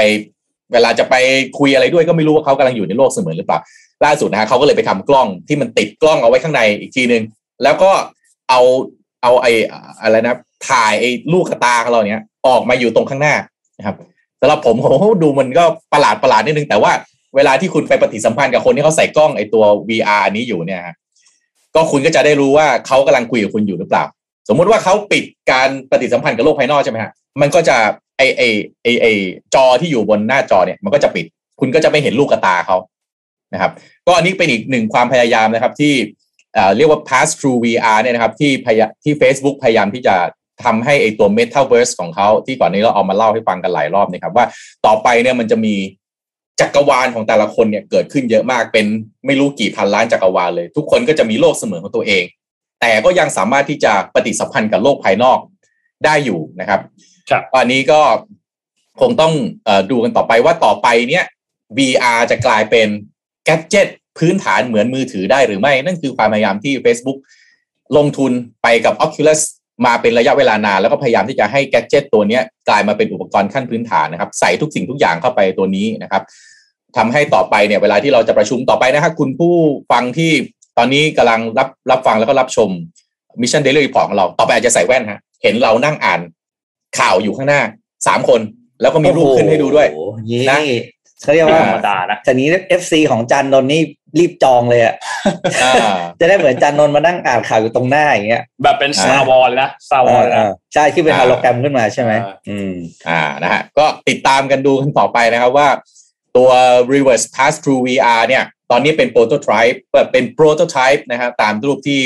เราเอาขึ้นมานำเสนอนี้ หลังจากนี้พอมันออกมาเป็นตัวเป็นๆจริง ๆ แล้วนะความสวยงามของมันจะน่าดูดีมากพอที่ทำให้เราใส่ได้หรือไม่ เพราะว่าตอนนี้ต้องบอกว่าให้ตัว VR เนี่ยพอใส่ทีหนึ่งนี่ ก็ดูประหลาดเหมือนกันนะฮะอันเบลเลอร์เลยนะฮะมันใหญ่ค่อนข้างใหญ่ใช่ไหมแล้วก็แล้วก็มันก็เหมือนกับว่าเรายังไงอะตัดขาดจากโลกภายนอกไปเลย ใครมา เวลาถ้าเราเราเห็นเพื่อนเราเวลาใส่เนี่ยเราไม่กล้าเข้าไปยุ่งกับเขาเหมือนกันไม่รู้เขาดูอะไรอยู่นะครับอ่าครับ ก็เป็นเรื่องของเทคโนโลยีนะครับ อืมอืมอะอะพี่ปิ๊กก่อนเลยครับของพี่ไม่ได้ข่าวอะไรนะไม่ใช่ข่าวสาระข่าวบันเทิง ชวนเสียเงิน แต่ว่าสร้างความอยาก เออถามหน่อย คุณโทมัสกับนนชอบเก็บทัมเบลอร์ไหมtumbler ไอ้ก้าก้าแก้ว ที่เขาได้ฟรีมาเยอะมากเออได้ฟรีมาเยอะมาก แต่ว่าไม่ได้เก็บ สังเกตว่าปกติเวลา tumbler ปกติมันจะมีแต่เฉพาะรุ่นฝาแบนให้ฝาแล้วก็แฟตใช่ไหมจำได้ไหมสังเกตใช่ไหมอ่าเปิด tumbler ทั่วโลกเออมันจะเป็นอย่างเงี้ยฝามันก็จะแฟตแต่ว่าคนที่ชอบกินกาแฟแบบ หรือเครื่องดื่มที่ใส่วิปครีมเนี่ยครับ มันจะซื้อ to go ใส่ tumbler ไม่ได้ถูกไหมใช่ใช่ใช่อันนี้มันก็เป็นอะไรที่แบบง่ายมากที่เราคิดกันไม่ออกใช่ไหมแต่มีแบรนด์หนึ่งครับ เขาคิดออกมาแล้ว แล้วก็เก๋มากอะเอาภาพขึ้นมาเลยดับ ที่ญี่ปุ่นครับ ที่อ่าญี่ปุ่นสตาร์บัคออกเครื่องดื่มใหม่ประจำ summer นี้นะครับสองตัวชื่อว่า f r a p Cappuccino Cups นะครับอ่าชื่อ Go Pineapple กับ Go Peach f r a p Cappuccino ก็คือขายน้ำผลไม้ปั่นเต็มตัว แต่ประเด็นคือนะสูตรนี้มันจะเป็นสูตรที่มีวิปครีมด้วย แล้วเวลาพอขายปุ๊บคนก็ซื้อ to go กลับบ้านไม่ได้ใช่ไหมอืมอะไม่เป็นไรครับซาบาคิดมาให้มี tumbler แบบฝาโดม อืมอ่านะครับนั่นกลายว่าคือออก Product ใหม่แล้วยังออก tumbler มารองรับโดยเฉพาะด้วยนะครับ อ่านะครับ ก็ทำให้อรรถรสในการกิน เครื่องดื่ม Frappuccino แบบมีวิปครีมของคุณเนี่ย ไม่สะดุดอีกต่อไป นะครับ โดยราคาขายของเครื่องดื่มตัวนี้เนี่ย อยู่ที่หกร้อยแปดสิบเยน แต่ถ้าซื้อแบบ อันนี้คือซื้อกลับบ้านนะ แต่ถ้าซื้อทางทานที่ร้านก็หกร้อยเก้าสิบสามเยน แล้วก็ตัว tumbler เนี่ยทำออกมาเป็นช่วงอ่าเรียกว่าโปรโมทแล้วกันใช้คำว่าโปรโมท tumblerขายที่ร้อยเก้าสิบแปดเยนเองซึ่งก็ถือเป็นราคาที่เรียกว่า make sense มาก คือถูกมากคืออยากให้คนซื้ออะเห็นแล้วก็ เห็นแล้วก็น้ำลายไหลจริงครับนนนนเป็นคนไม่กินกาแฟใช่ไหมแต่ว่าชอบกินช็อกโกแลตปั่นของสตาร์บัคมากแต่ว่าสิ่งที่ชอบจริงๆของสตาร์บัคนี่คือวิปครีมนนกินน้ำปั่นของหลาย ๆ เจ้านะแล้วก็สุดท้ายวิปครีมของสตาร์บัคเนี่ยอร่อยสุด ไม่รู้ทำไมเหมือนกันไม่เข้าไม่เข้าใจเหมือนกันว่าทำไมถึงแบบ อร่อยสุดแต่ว่าเขามีเทคนิคยังไงอะไรอย่างนี้ใช่ไหมเอออยากรู้เหมือนกันคือตอนเห็นเขาก็ใส่ในขวดของเขาแล้วก็บีบธรรมดาแต่ว่าไม่รู้เหมือนกันว่า เป็นของแบรนด์อันไหนเนาะตัววิปครีมสตาร์บัคแต่วิปครีมสตาร์บัคอร่อยมากชอบมากอืมครับเราพาไปต่อเรื่องนึงครับเอ่อขอพาไปที่สถานการณ์ของหมอบุญครับ อย่างที่ทุกคนรู้เนาะว่าเหมือนจะไม่ได้วัคซีนมาแล้ว ที่หมอบุญออกมาพูดถึงก่อนหน้านี้ว่า 90%คิดว่าน่าจะไม่สามารถนำเข้าแล้วติดปัญหาในเรื่องของหน่วยงานที่ไปเจรจาไม่สามารถที่จะเจรจาได้ ทีนี้เมื่อวานนี้เนี่ยนะครับทางด้านรองโฆษกสำนักงานตำรวจแห่งชาติเนี่ยได้มีการเปิดเผยกรณีหนึ่งครับ ก็ก่อนหน้านี้เนี่ยทางด้านของอพเนี่ยนะครับ ได้มีการโพสต์มีการ แจ้งความไปเรื่องของที่มีการหมิ่นองค์การเภสัชกรรมนะครับ ทางด้านเจ้าหน้าที่ตำรวจเนี่ยคาดว่าจะมีการออกหมายเรียกหมอบุญเพื่อมาให้ปากคำในกรณีโพสต์หมิ่นประมาทนะครับ ซึ่งน่าจะมีการแจ้งความเอาผิดด้วยหรือเปล่า อันนี้ต้องรอติดตามกันต่อไปว่าสถานการณ์จะเป็นยังไงต่อ เพราะว่า ที่ทางด้านขององค์การเภสัชกรรมเข้าแจ้งความในวันที่ 15 กรกฎาคมที่ผ่านมาเนี่ยตอนนี้อยู่ในระหว่างการรวบรวมหลักฐานที่เกิดขึ้นอยู่ เพราะว่าก็มีเอกสารที่ประกอบคดีเนี่ยเป็นจำนวนมากอยู่แล้วนะครับ มีข้อหาหมิ่นประมาทโดยการโฆษณา ซึ่งอันนี้ข้อหานี้เป็นข้อหาที่สามารถยอมความได้นะครับ แต่ว่าอย่างไรก็ตามการเจรจาระหว่างสองฝ่ายเนี่ยยังไม่เกิดขึ้น แล้วก็ยังไม่มีที่ทีท่าว่าจะมีการยอมความกันแต่อย่างใดนะครับ ซึ่งข้อคาดว่าน่าจะมีการออกหมายเรียกผู้บริหารคู่กรณีเนี่ยในอีกสองสัปดาห์ข้างหน้ามารับทราบข้อกล่าวหา แล้วก็ค่อยทำเรื่องดำเนินคดีกันต่อไปว่าจะจบอย่างไรสำหรับเรื่องของหมอบุญนะครับ แต่ว่าถือเป็นเป็นข่าวที่น่าเสียใจเนาะ ราะว่าสุดท้ายตอนแรกเราก็เป็นข่าวดีกันว่าสุดท้ายจะได้วัคซีนมาหรือไม่ได้แต่สุดท้ายเนี่ยพอไม่ได้ก็ถือว่าเป็นข่าวร้ายที่เกิดขึ้นนะช่วงเวลาตอนนี้ก็รอกันต่อไปครับในเรื่องของวัคซีนนะครับ อีกเรื่องหนึ่งครับที่จะพูดถึงคือวันที่เจ็ดคือวันพรุ่งนี้เนี่ยนะครับ จะมีการชุมนุมทางการเมืองเกิดขึ้นนะครับ ก็มีหลายหลายกลุ่มที่นัดกันชุมนุมเกิดขึ้นนะครับ ก็เมื่อวานนี้ทางด้านของ กองบัญชาการตำรวจนครบาลนะครับ ก็ได้มีการประชุมกัน แล้วก็มีการออกมาแถลงบอกว่าการชุมนุมที่เกิดขึ้นเนี่ยจะมีก็เรียกร้องว่าพยายามทำทุกๆทางเพื่อยับยั้งการชุมนุมที่จะมีขึ้นนะครับ ซึ่งถ้าหากว่ามีการกระทำความผิดเนี่ยก็จะมีการประสานต่อไปเพื่อมีการดำเนินคดีเกิดขึ้น ทางด้านของพลตำรวจเอกสุวัสด์นี่นะครับ ซึ่งเป็นผู้บัญชาการตำรวจแห่งชาติหรือว่า เนี่ยนะครับเขาก็พูดถึงบอกว่าตั้งแต่เดือนกรกฎาคมปี 63 ที่ผ่านมาที่มีการชุมนุมทางการเมืองเนี่ยพบว่ามีการกระทำผิดแล้วมากกว่า 2,000 คดี โดยมีมากกว่า 500 คดี ที่เป็นคดีที่เกี่ยวข้องกับความมั่นคงและการชุมนุม ดังนั้นวันที่ 7 สิงหาคมที่จะถึงนี้ฝากถึงผู้ชุมนุม ให้คำนึงถึงสถานการณ์บ้านเมืองในขณะนี้ที่มีความบอบช้ำจากสถานการณ์โควิดการเคลื่อนไหวใดๆก็ตามที่อาจทำให้ก่อเกิดความเสียหายกับประเทศชาติและส่วนรวมตำรวจยืนยันว่าจะใช้ทุกวิถีทาง ตามกฎหมายที่มีเพื่อยับยั้งไม่ให้เกิดการกระทำผิดเกิดขึ้นนะครับ ก็เป็นแถลงการจากตำรวจที่เกิดขึ้นเมื่อวานนี้พรุ่งนี้ก็ต้องติดตามสถานการณ์การชุมนุมที่เกิดขึ้นว่าจะเป็นอย่างไรกันต่อ เพราะว่าถ้าดูจากท่าทีของ Official Mob ที่โพสต์ข้อความผ่านโซเชียลมีเดียออกมาเนี่ยดูแล้วน่าจะไม่มีการยกเลิกการชุมนุมที่เกิดขึ้นในรอบนี้นะครับ ต้องรอติดตามต่อไปครับครับแต่ในอยู่ที่ในประเทศนะครับ ผมอัปเดตข่าวเกี่ยวกับ โครงสร้างพื้นฐานกันนิดนึงนะครับ ล่าสุดเมื่อวันที่ 2 สิงหาคมที่ผ่านมานะครับ ก็รถไฟฟ้าสายสีแดงนะครับ ก็ได้เลิกเปิดทดลองนะครับ ใช้บริการระบบนะครับรถไฟหรือว่ารถไฟชานเมืองสายสีแดงเป็น soft opening นะฮะผ่านระบบออนไลน์นะครับ โดยการเปิดเนี่ยเปิด soft opening พิธีเปิดอะทำผ่านระบบออนไลน์ จากทำเนียบรัฐบาลมายังสถานีกลางบางซื่อนะครับ โดยท่านนายกรัฐมนตรีพร้อมกับคณะรัฐมนตรีนะครับ ก็ ก็ทางรัฐมนตรีว่าการกระทรวงคมนาคมนะฮะคุณศักสยามเนี่ยก็ออกมาเชิญชวนนะฮะให้ประชาชนมาร่วมทดลองใช้นะครับ เส้นบางซื่อรังสิตนะฮะก็จะใช้จากบางซื่อกับรังสิตเนี่ยใช้เวลาประมาณ 25 นาที25 นาทีนะครับขณะที่บางบางซื่อตลิ่งชันใช้เวลา 15 นาทีนะครับ ถ้าการเดินทางโดยรถยนต์ก็จะใช้เวลามากกว่า 1 ชั่วโมงนะครับ พร้อมกับได้มอบหมายให้รอฟทเนี่ยพิจารณาการบริหารความถี่การเดินรถที่เหมาะสมในช่วงที่มีคนเดินทางมากนะครับ แล้วก็น้อยนะครับ เพื่อที่จะให้เกิดความคุ้มค่านะครับ เพราะว่าการรถแต่ละเที่ยวมันก็มีค่าใช้จ่ายคงที่ที่ต้องดูรายได้ที่จะเข้ามาให้ balance กันด้วยนะครับสำหรับอัตราค่าโดยสารก็ค่าแรกเข้า 12 บาทนะครับ ส่วนค่าเดินทางแต่ละสถานีจะอยู่ประมาณ 2 บาท 10 สตางค์ต่อกิโลเมตรนะครับปัดเศษก็ประมาณ 2 บาทนะครับค่าโดยสารสูงสุดไม่เกิน 42 บาท แล้วก็ได้มอบหมายให้สำนักงานนโยบายและแผนการขนส่ง และจราจรหรือสนข.นะครับ แล้วก็กรมรางนะฮะศึกษาตั๋วพิเศษ ตั๋วเดือนสำหรับผู้สูงอายุเด็กผู้ได้โอกาสนะครับ เพื่อช่วยลดค่าครองชีพด้วยนะครับ อย่างไรก็ตามฮะในการเดินทางเชื่อมต่อจากรถไฟฟ้า MRT สายสีน้ำเงินมายังสายสีแดงจะ ยังไม่คิดค่าแรกเข้าหรือจ่ายค่าแรกเข้าเพียงครั้งเดียวที่ต้นทางนะครับ ส่วนการเดินทางจากสายสีแดงเชื่อมเข้าระบบรถไฟฟ้า MRT สายสีน้ำเงิน เบื้องต้นยังต้องจ่ายค่าแรกเข้าให้ MRT นะครับ โดยจะมีการเจรจากับเอกชน เพื่อให้เก็บค่าแรกเข้าครั้งเดียวต่อไปนะครับทั้งนี้ก็ขอให้รอปทศึกษาในการพัฒนาพื้นที่เชิงพาณิชย์เพื่อนำรายได้มาชดเชยค่าโดยสารนะครับ รวมถึงให้ดูแลค่าใช้จ่ายของรถไฟสายสีแดงให้คุ้มทุน โดยมอบหมายให้ รองปลัดกระทรวงคมนาคมเป็นประธานนะฮะมีแนวทางมีแนวทางก็คือให้โครงการบริการได้แล้วก็อยู่รอดซึ่งโครงการรถไฟฟ้าสายสีแดงเนี่ยรัฐบาลเป็นผู้ลงทุนทั้งหมดนะครับ แล้วก็ประมาณ 2-3 ปีข้างหน้าจะเปิดให้เอกชนเข้ามาร่วมลงทุนบริหารการเดินรถ แล้วก็ซ่อมบำรุงนะครับ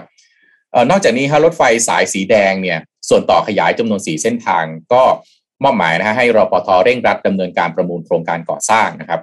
ตามที่มติคอรมอได้อนุมัติแล้วก็คาดว่าจะประมูลได้ช่วงปลายปีนี้นะครับ ถึงต้นปีหน้านะครับ ส่วนรูปแบบนะฮะก็เป็น PPP นะครับ ก็คือรัฐกับเอกชนร่วมลงทุนนะซึ่งรปทก็อยู่ระหว่างศึกษานะครับ ว่าโมเดลนี้จะเป็นไปได้หรือไม่นะครับ ก็โดยภาพรวมก็ไปทดลองใช้กันได้นะครับ แต่ว่าอันนี้ก็สำหรับผู้ที่จำเป็นนะฮะถ้าไม่จำเป็นก็ตามที่รัฐเขาขอความร่วมมือเรื่องของล็อกดาวน์นะครับ ก็ ไปทดลองได้ดูนะครับ ตอนนี้ก็เปิดให้ทดลองใช้ทดลองระบบกันแล้วอะอีกเคสหนึ่งที่เรียกว่าจะมองข้ามไปไม่ได้เลยนะครับ ก็คือเรื่องของอนันดาครับนนพิปิกแล้วก็คุณน่าสนใจมากท่านนะครับคืออนันดาเนี่ยล่าสุดเนี่ยนะครับ คุณชานนนะฮะก็ออกมานะครับ แน่นอนมาเป็นเคสที่น่าจะเป็นหนึ่งในเคสที่ใหญ่ที่สุดนะครับ ที่มีเกี่ยวเนื่องกับทางใบอนุญาตนะครับ แล้วก็กฎหมายเวนคืนที่ดิน แล้วก็เอกชนสามเรื่องนี้มันเกี่ยวข้องกันยังไงนะฮะต้องบอกว่าอนันดาตอนเนี้ยเจอปัญหาในเรื่องที่ว่าถูกศาลปกครองเนี่ยสั่งให้เพิกถอนใบอนุญาตการก่อสร้าง ถ้ามันเป็นไปตามนี้ แปลว่า ตึกนี้ต้องรื้อถอนนะครับ ซึ่ง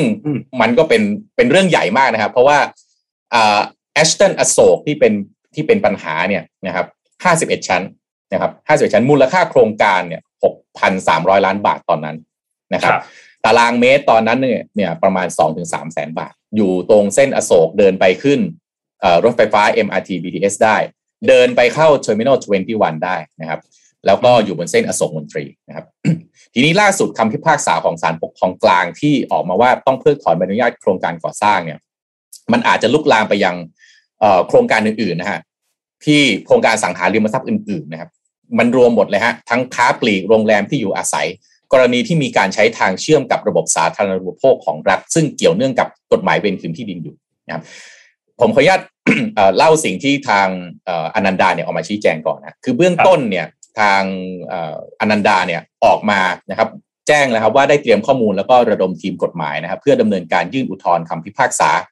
คดีเพิกถอนใบอนุญาตก่อสร้างต่อศาลปกครองสูงสุดภายใน 30 วัน คือตอนนี้ศาลปกครองชั้นต้นเนี่ยไปเรียบร้อยแล้วศาลปกครองกลางเนี่ยนะครับคดีตัดสินเรียบร้อยแล้วศาลปกครองบอกว่าใบอนุญาตที่ทางแอชตันอโศกได้เนี่ย ถือว่าไม่ไม่มันไม่ผ่าน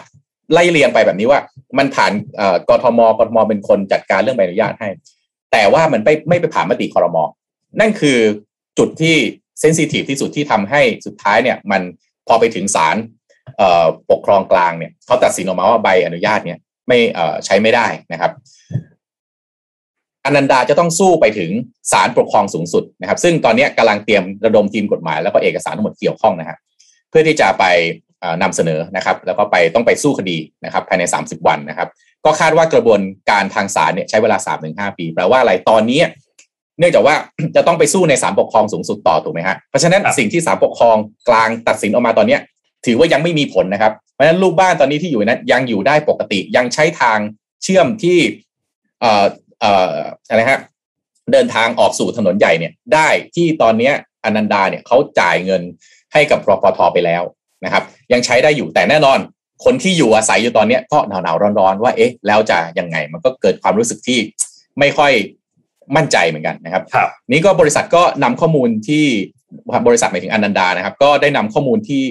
พร้อมชี้แจงนะฮะเกี่ยวกับการซื้อที่ดิน ซึ่งอยู่ใกล้กับแยกอโศกนะครับเพื่อพัฒนาโครงการแอชตัน อโศกเนี่ยเนื้อที่สองไร่นะฮะแต่ทางเข้าออกเนี่ยคืออย่างนี้ เดิมเนี่ยที่ที่ทางแอชตันอโศกไปได้มาเนี่ย มันมีทางเข้าออกที่มันมีระยะกว้างแค่หกเมตร แต่ว่ากฎหมายเนี่ย ระบุว่าถ้าคุณเป็นอาคารขนาดใหญ่เนี่ย คุณจะต้องมีระยะห่างระยะเว้นเนี่ยจากถนนใหญ่เนี่ย ไม่ต่ำกว่าสิบสองเมตรเขาก็เลยไปเอ่อขอใช้พื้นที่ของรอปทซึ่งรอปทก็ไปเวนคืนมา คือไม่งั้นที่ตรงนี้จะตาบอด ใช่ไหมฮะก็ไปเวนคืนมารฟท. ก็ไปทำสัญญา แล้วก็จ่ายเงินให้กับ Ashton เอ่อจ่ายเงินให้กับรฟท. ด้วยเกือบร้อยล้าน 96.7 ล้านถ้าผมจำไม่ผิดนะครับ ก็เลยทำให้พื้นทำให้พื้นที่ตรงนี้มันมีขนาด 12 เมตร ก็ถ้าดูแค่นี้ก็คือถูกต้องตามกฎหมายแล้วถูกไหมฮะทีนี้กลับมาที่สิ่งที่อนันดาชี้แจงนะฮะก็ทางอนันดาเองก็บอกว่าจึงได้เดินดำเนินการด้วยความระมัดระวังรอบคอบให้ความสำคัญอย่างยิ่งในเรื่องของการซื้อที่ดินอย่างถูกต้องตามกฎหมายนะครับ มีการศึกษาข้อมูลต่างๆ โดยเฉพาะเกี่ยวกับการใช้ทางเข้าออกของรอฟอร์มเมื่อกี้ผมพูดรอปทอขอไปรอฟอร์มนะครับการการรถไฟฟ้าขนส่งมวลชนแห่งประเทศไทยนะประกอบกับเวลานั้นเนี่ยรอฟอร์มมีแนวคิดในการพัฒนาเมืองที่เรียกว่า TOD TOD เนี่ยย่อมาจาก Transit Oriented Development มันเป็น นโยบายในการพัฒนาที่เน้นระบบขนส่งมวลชน โดยออกแบบพื้นที่รอบสถานีเนี่ยฮะให้ผสมผสานนะครับ ระหว่างศูนย์ศูนย์พาณิชย์นะฮะเพื่อการค้าการขายห้างเอ่ยอะไรเอ่ยเนี่ยก็แบบเดียวกับญี่ปุ่นนะที่เราไปเจอ คือมันจะมีแต่อะไรฮะสถานีไม่ได้ ถ้ามีแต่สถานีความเจริญมันมาไม่มันมาไม่พอถูกไหมก็ต้องมีห้างมีพื้นที่ค้าขายเข้ามาด้วยนะครับเพราะอะไรเพราะสุดท้ายแล้วเนี่ย ไอ้พื้นที่เหล่านี้ที่มันถูกพัฒนาไป มันจะเพิ่มจำนวนผู้โดยสาร ให้เข้าถึงระบบขนส่งมวลชนได้ รอฟอร์มเองก็ได้ประโยชน์จากอันนี้ไปด้วย นั่นจึงเป็นที่มาของสิ่งที่เรียกว่า TOD หรือ Transit Oriented Development นะครับคือในเนี้ยก็มีการระบุรายละเอียดนะให้สามารถประกอบธุรกิจที่อยู่อาศัยขนาดใหญ่ได้ด้วย รวมถึงการให้กำหนดอัตราค่าตอบแทนการอนุญาต ให้ใช้ที่ดินรอฟอร์มเป็นทางผ่าน ถ้าตามสิ่งที่อนันดาแจ้งออกมาแบบนี้แปลว่า รอฟอร์มออนันดาพยายามบอกว่าเขาก็ทำตามสิ่งที่รอฟอร์มน่ะเป็นคนกำหนดออกมาแล้วนะครับ นี้อนันดาเองก็ย้ำว่าโครงการ Ashton อโศกไม่ใช่รายแรกครับ ที่ใช้ทางเข้าออกของรอฟอร์มเพราะที่ผ่านมาเนี่ยได้ดำเนินงานขออนุมัติใบอนุญาตต่างๆ ทุกขั้นตอนอย่างถูกต้องภายใต้กฎระเบียบ แล้วก็ข้อบังคับของภาครัฐอย่างเคร่งครัดมาโดยตลอดนะฮะแล้วก็ผ่านการพิจารณาเห็นชอบจากส่วนงานราชการที่เกี่ยวข้องในทุกภาคส่วนนะฮะทั้งการได้รับอนุมัติจาก 8 หน่วยงานราชการ นะครับคือต้องบอกว่าอนันดาเนี่ยนะครับเขาไปเดินหน้าในการขอใบอนุญาตเนี่ยมันผ่านอะไรบ้างนะครับ ก็คือสำนักนโยบายและแผนพัฒนาทรัพยากรธรรมชาติและสิ่งแวดล้อมนะครับ การรถไฟฟ้าขนส่งมวลชนประเทศไทยหรือรปมสำนักงานเขตวัฒนากรมโยธาธิการและผังเมือง กรมที่ดิน อันนี้คือสิ่งที่อนันดาเนี่ยไปดำเนินการเพื่อที่จะให้ได้ใบอนุญาตมาครับ นอกจากนี้เองเนี่ยอนันดาชี้อนันดาชี้แจงต่อนะครับอนันดายังได้รับใบอนุญาต 9 ฉบับนะครับ เช่นใบอนุญาต ใช้ทางของรอพมใบอนุญาตเชื่อมทางสาธารณะ ใบรับแจ้งการก่อสร้างตามมาตรา 39 ทวี3ใบนะครับ นอกจากนี้ก็ยังขอความเห็นก่อนดำเนินการ 7 หน่วยงาน เช่นรฟมกองควบคุมอาคารสำนักการจราจรสำนักงานที่ดินผ่านความเห็นชอบจาก 5 คณะกรรมการนะครับ เช่น คณะกรรมการรฟมคณะกรรมการพิจารณาแบบของสำนักงานควบคุมอาคารว่าแบบก่อสร้างนั้นถูกต้องเป็นต้นนะครับ ผมเล่าถึงตอนนี้เนี่ยอยากจะให้ทุกท่านมาดูแบบนี้ครับ อันนี้คืออนันดาเนี่ยในฐานะเอกชนนะครับเขาก็มีสิทธิ์ที่จะชี้แจง ประเด็นของประเทศไทยมันประเด็นที่เราจะต้องสนใจมากเลยคือแบบนี้กฎหมายที่ประเทศไทยเขียนเอาไว้ แล้วทำให้เอกชนที่พยายามที่จะไปเดินเรื่องในการขอใบอนุญาตต่างๆเนี่ยมันต้องไปขอกับหน่วยไหนกันแน่ เพื่อที่จะ make sure ร้อยเปอร์เซนว่าคุณจะไม่มีปัญหานะครับ ล่าสุดเนี่ยสมาคมสถาปนิกสยามนะครับ ก็เลยออกมานะครับชี้ฮะ สี่ประเด็นศึกกรณีศึกษา กรณีคอนโดแอชตันอโศกนะครับ สิ่งที่ทางสมาคมสถาปนิกเอามานำเสนอเนี่ยผมว่ามีความสนใจแล้วก็เป็นสิ่งที่น่ารู้อย่างมากนะครับ ข้อที่หนึ่งนะฮะคดีนี้เนี่ยนะครับคดีก็คืออนันดาที่ไอแอชตันอโศกเนี่ยครับมีประเด็นที่ถูกฟ้องห้าเรื่อง แต่ประเด็นมีประเด็นเดียวเท่านั้นนะฮะที่ศาลพิพากษาว่าเป็นความผิดก็คือ การออกใบรับหนังสือแจ้งความประสงค์จากก่อสร้าง เป็นการกระทำที่มีชอบ เนื่องจากผู้ประกอบการมิสามารถนำที่ดินบางส่วนของรอปมมาเป็นส่วนหนึ่งของพื้นที่ที่ดินที่ใช้เป็นที่ตั้งอาคาร เพื่อที่จะทำให้อาคารดังกล่าว มีด้านหนึ่งของที่ดินกว้างไม่น้อยกว่า 12 เมตร ติดถนนสาธารณะกว้างไม่น้อยกว่า 18 เมตร เพราะที่ดินดังกล่าวจะอย่างไรก็มิใช่ที่ดินของผู้ประกอบการ มิใช่ทางสาธารณประโยชน์ และการอนุญาตให้ใช้ที่ดินของรอฟมไม่ตรงกับวัตถุประสงค์ของการเวนคืนที่ดินนะครับ อันนี้คือข้อที่หนึ่งนะครับ ผมขออนุญาต ไปต่อของการชี้แจงของสมาคมสถาปนิกก่อนนะข้อที่2ครับในคดีนี้ผู้อำนวยการเขตวัฒนา ผู้อำนวยการสำนักการโยธา และผู้ว่าราชการกรุงเทพมหานคร ให้การมีสาระสำคัญว่าคณะกรรมการพิจารณาคำขออนุญาตก่อสร้าง ดัดแปลงหรือถอน หรือเคลื่อนย้ายอาคารของกทม ได้พิจารณาแบบที่ผู้ประกอบการยื่นขออนุญาตมาแล้ว พบเห็นว่าแบบที่ยื่นไม่มีส่วนใดขัดประกาศ ข้อบัญญัติ กฎกระทรวงพรบควบคุมอาคารพศ 2522 หรือกฎหมายอื่นของกทม เพราะว่าสืบเนื่องจากข้อสอบนะสืบเนื่องไปถึงข้อ3ฮะก่อนการแจ้งการก่อสร้างตามมาตรา 39 ทวีผู้ประกอบการได้มีหนังสือ หารือไปยังกรมโยธาธิการและผังเมือง และกรมโยธาธิการและผังเมืองได้มีหนังสือตอบข้อหารือผู้ประกอบการว่าฟังดีๆนะฮะหากที่ดินที่จะใช้เป็นที่ตั้งของอาคารสูง หรืออาคารขนาดใหญ่พิเศษ แม้จะไม่ได้อยู่ติดถนนสาธารณะ หากมีที่ดินแปลงอื่นที่สามารถใช้เป็นทางเข้าออกสู่ถนนสาธารณะสำหรับอาคารสูงหรืออาคารขนาดใหญ่พิเศษนั้น ได้ตลอดตราบที่อาคารสูงหรืออาคารขนาดใหญ่พิเศษตั้งอยู่ และสามารถใช้เป็นทางเข้าออกของรถดับเพลิงได้สะดวก ก็จะเป็นไปตามเจตนารมณ์ของกฎกระทรวงฉบับที่ 33 สิ่งที่สมาคมสถาปนิกชี้แจงต่อก็คือ ดังนั้นการที่ผู้ประกอบการนำที่ดินบางส่วนของรอปมมาเป็นส่วนหนึ่งของพื้นที่ดินใช้เป็นที่ตั้งอาคารเนี่ย เพื่อจะทำให้อาคารดังกล่าว มีด้านหนึ่งของที่ดินกว้างไม่น้อยกว่า 12 เมตร ติดถนนสาธารณะกว้างไม่น้อยกว่า 18 เมตรกทมจึงเห็นว่าถูกต้องตามกฎกระทรวงแล้ว มาข้อที่สีข้อสุดท้ายของสมาคมสถาปนิกนะครับ ในกรณีเช่นเดียวกันนี้สำนักงานคณะกรรมการกฤษฎีกาได้เคยให้ความเห็น ในปัญหาข้อกฎหมายไว้ตามที่คณะกรรมการพิจารณาอุทธรณ์ตามพระราชบัญญัติควบคุมอาคารผมย้ำอีกทีนะฮะพระราชบัญญัตินี้ตั้งแต่ปี 2522 นะครับร้องขอในการพิจารณาอุทธรณ์ของผู้ประกอบการรายหนึ่งว่าถูกต้องตาม กฎกระทรวงกำหนด ข้อสรุปคือแบบนี้ อนันดาไปยื่นขอกทมไปตีความมาให้ก็อนันดาไปขอความเห็นจากกรมโยธาธิการและผังเมือง ได้ความเห็นชอบมาแล้ว แต่ว่าพอมีคดีความที่ฟ้องร้องกันศาลปกครองบอกว่าสิ่งที่มันผิดก็คือว่าการที่รอฟอมเอาพื้นที่เวรคืนเนี่ยฮะมาใช้เป็นชื้นพื้นที่ที่ให้อนันดามาใช้เป็นพื้นที่ในการเชื่อมเข้าออกระหว่างอาคาร ถือว่า อนันดาไม่มีพื้นที่ที่ดินเป็นของตัวเอง ที่จะทำให้ตัวเองมีระยะกว้างของอาคารกับถนนเนี่ยถึง 12 เมตร เพราะพื้นที่นั้นรอฟอมไม่มีสิทธิ์เอาไปให้อนันดาในการใช้ให้ให้ลูกบ้านเนี่ยใช้เขาออกเพราะต้องใช้เป็นทางสาธารณะสำหรับรถไฟฟ้าเท่านั้น นี่แหละฮะ นี่คือสิ่งที่เป็นประเด็น แล้วก็ อันนี้ผมไม่ได้ตัดสินว่าอันไหนถูกอันไหนผิดนะครับ แต่ผมอยากจะชี้ให้เห็นประเด็นของประเทศไทยเราว่า กฎหมายที่มันชี้ออกมาเนี่ยครับ ผู้ประกอบการไปขอใบอนุญาตจากกทม ได้เรียบร้อย ไปคุยกันตั้งไม่รู้กี่หน่วยนะฮะแปดเก้าหน่วยนะครับออกออกมาบอกแล้วว่าใช้ได้ไม่มีปัญหาไม่ขัดกับมติไม่ขัดกับบทบัญญัติใดๆทั้งสิ้น ให้เดินหน้าได้เลย แต่พอโดนฟ้องปั๊บไปที่หนึ่งไปโดนตีความว่าผิดพี่พี่กนนคิดว่ายังไงฮะ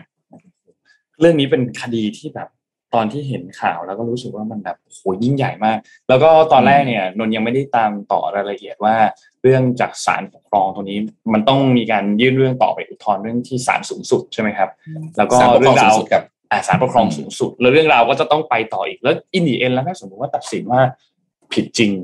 แล้วมันจะต้องต้องยังไงต่อครับ คือต้องต้องเป็น option หรอสมมติว่าถ้าเป็นสมมติว่าถ้ามันเกิด situation นั้นเกิดขึ้น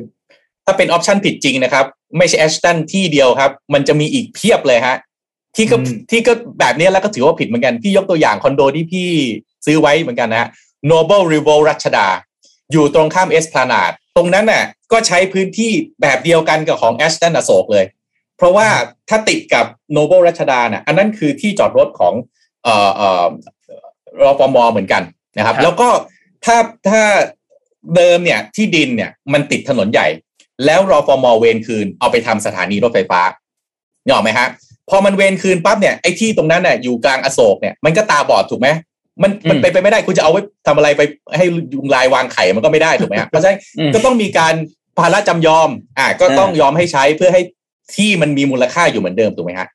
แต่ทีเนี้ยพอคุณจะไปขึ้นคอนโดปั๊บ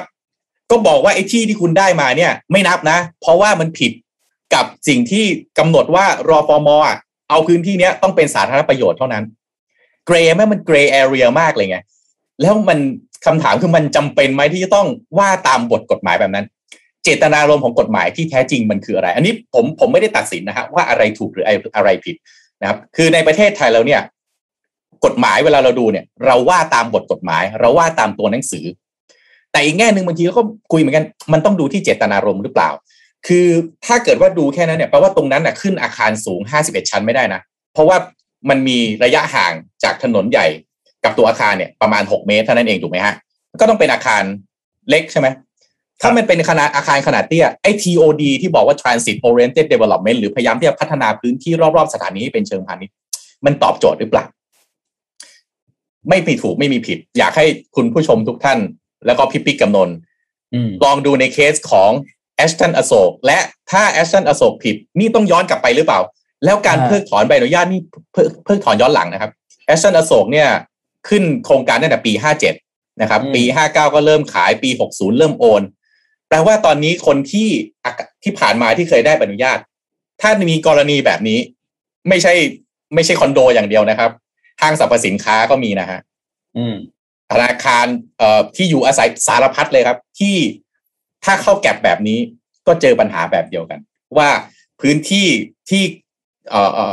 อะไรนะเนี่ยรอฟอร์มอหรือจะเป็นการรถไฟหรืออะไรก็ตามที่เป็นของหลวงเนี่ยครับจะเอามาใช้สำหรับเอกชนไม่ได้ ต้องเป็นสาธารณะคำว่าสาธารณะคือต้องสาธารณะจริงๆเนี่ยเช่นใช่ไหมทุกคนเดินผ่านเข้าออกได้นั้นอันเนี้ยมาให้อนันดาใช้เดี๋ยวถือว่าไม่สาธารณะหรือเปล่าเนี่ยมัน อืม นี่คือกรณีของแอชตันแล้วบอกจริงว่าในในกรุงเทพยังมีที่แบบนี้เหลือเยอะมากนะ ที่ที่เป็นเอ่อถือว่าเรื่องของถนนที่มันเป็นสี่เหลี่ยมถนนสี่เส้นมามาวิ่งรอบเป็นสี่เหลี่ยมเวลาแนวการก่อสร้างก็จะสร้างเกาะถนนใช่ไหมแต่ไอ้ที่ที่เป็นเหมือนเหมือนไข่แดงตรงกลาง ระหว่างถนนของถนนสี่เส้นที่วิ่งเป็นสี่เหลี่ยมรอบกันนั่นนะโอ้โหเยอะมากเลยนะก็จะมันจะกลายเป็นที่เหลือทิ้งเนี่ยเยอะ เหมือนที่ให้ยุงลายไว้วางไข่มาทูนั่นแหละเออถ้าคือแง่หนึ่งอะอืม ครับปิ๊กปิ๊กว่าไงคำว่าไอ้ไอ้คำว่าที่สาธารณะเนี่ยเพราะว่า keyword มันคือคำนี้แหละว่าเอาที่ตรงเนี้ยต้องเป็นที่สาธารณะเท่านั้นใช่ไหมถ้าเกิดว่าจริงๆแล้วถ้าเรามอจะขายก็ค่าขายขาดไปเลยก็ได้นี่ ถูกไหมมันจะจะได้จบผมว่าคนเอกชนไม่ว่าใครก็ตามเขาก็พร้อมจะซื้ออยู่แล้ว เพราะว่าที่ดินมาถูกพัฒนาได้ อืม แล้วพี่ปิ๊กรู้ไหมคนที่มาชี้ คนที่มาชี้เรื่องนี้เนี่ย คือสอตองอคืออย่างนี้รอฟอร์มเนี่ย รับเอ่อรับ ค่าตอบแทนจากอนันดาก่อน 96.7 ล้านที่ผมบอกไป เพราะว่าอนันดาต้องมาขอใช้ทาง ซึ่งอันนี้รอปมก็มีข้อกำหนดไว้อยู่แล้ว ใครจะมาใช้ทางนี้ต้องจ่ายให้รอปมอะไรเท่าไหร่ว่ากันไปถูกไหมฮะก็ทำตามที่ตัวเองมีข้อกำหนดออกมาชัดเจน แต่พอสทงมาดูบอกเฮ้ยนี่มันผิดบทกฎหมายนะ กฎหมายบอกว่ารอปมต้องเอาที่ของตัวเองเนี่ยไปใช้เป็นสาธารณะเท่านั้นดังนั้นถือว่ารอปมเอาแบบนี้ไปใช้ไม่ได้ ก็เลยมาจนถึงเรื่องของการฟ้องร้อง ที่แต่คนฟ้องร้องไม่ใช่สตงนะฮะคนที่ฟ้องก็คือสมาคมพิทักษ์โลกร้อนนะครับ แล้วก็แล้วก็มีมีผู้ที่ร่วมฟ้องเนี่ยประมาณ 16 ท่านนะครับ อันนี้มาดูผลกระทบทางเศรษฐกิจอย่างเดียวก่อนเนี่ยนะครับ ตอนนี้จริง ๆ แล้วเนี่ยอนันดาเขากำลังจะออกหุ้นกู้ ก็เลยต้องเลื่อนออกไปก่อนนะฮะเลื่อนการออกหุ้นกู้ ซึ่งมูลค่าเนี่ยหกพันล้านบาทนะออกไปประมาณหนึ่งสัปดาห์เพื่อที่จะ ก็แน่นอนว่าทั้งให้นักลงทุนพิจารณาก่อนว่ายังไง แต่ที่แน่ ๆ คือ แบรนด์ของอนันดามันโดนกระทบเป็นเต็มๆไงแล้วก็เนี่ยทางทางผู้บริหารเขาออกมาบอกว่าปัญหาเอ่อโครงการแอชเชนอโศกที่อันนี้มันไม่ได้ส่งผลกระทบต่อธุรกิจธุรกิจของอนันดาอย่างเดียวเท่านั้นนะมันส่งผลผลกระทบต่อธุรกิจอสังหาริมทรัพย์ภาพรวม วงการอื่นก็โดนไปด้วยอย่างที่ผมบอกไปไหมฮะห้างค้าปลีก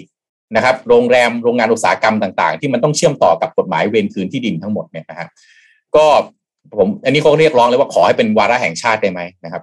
โค้ดคำพูดที่เขาออกมาบอกเนี่ยธุรกิจอสังหาริมทรัพย์ย่ำแย่อยู่แล้ว จากการแพร่ระบาดของโควิด -19 บริษัทยังมาถูกกระทบกับเรื่องนี้ด้วย ต้องยอมรับว่าเป็นโจทย์ยากที่สุดในชีวิต เพราะธุรกิจเศรษฐกิจ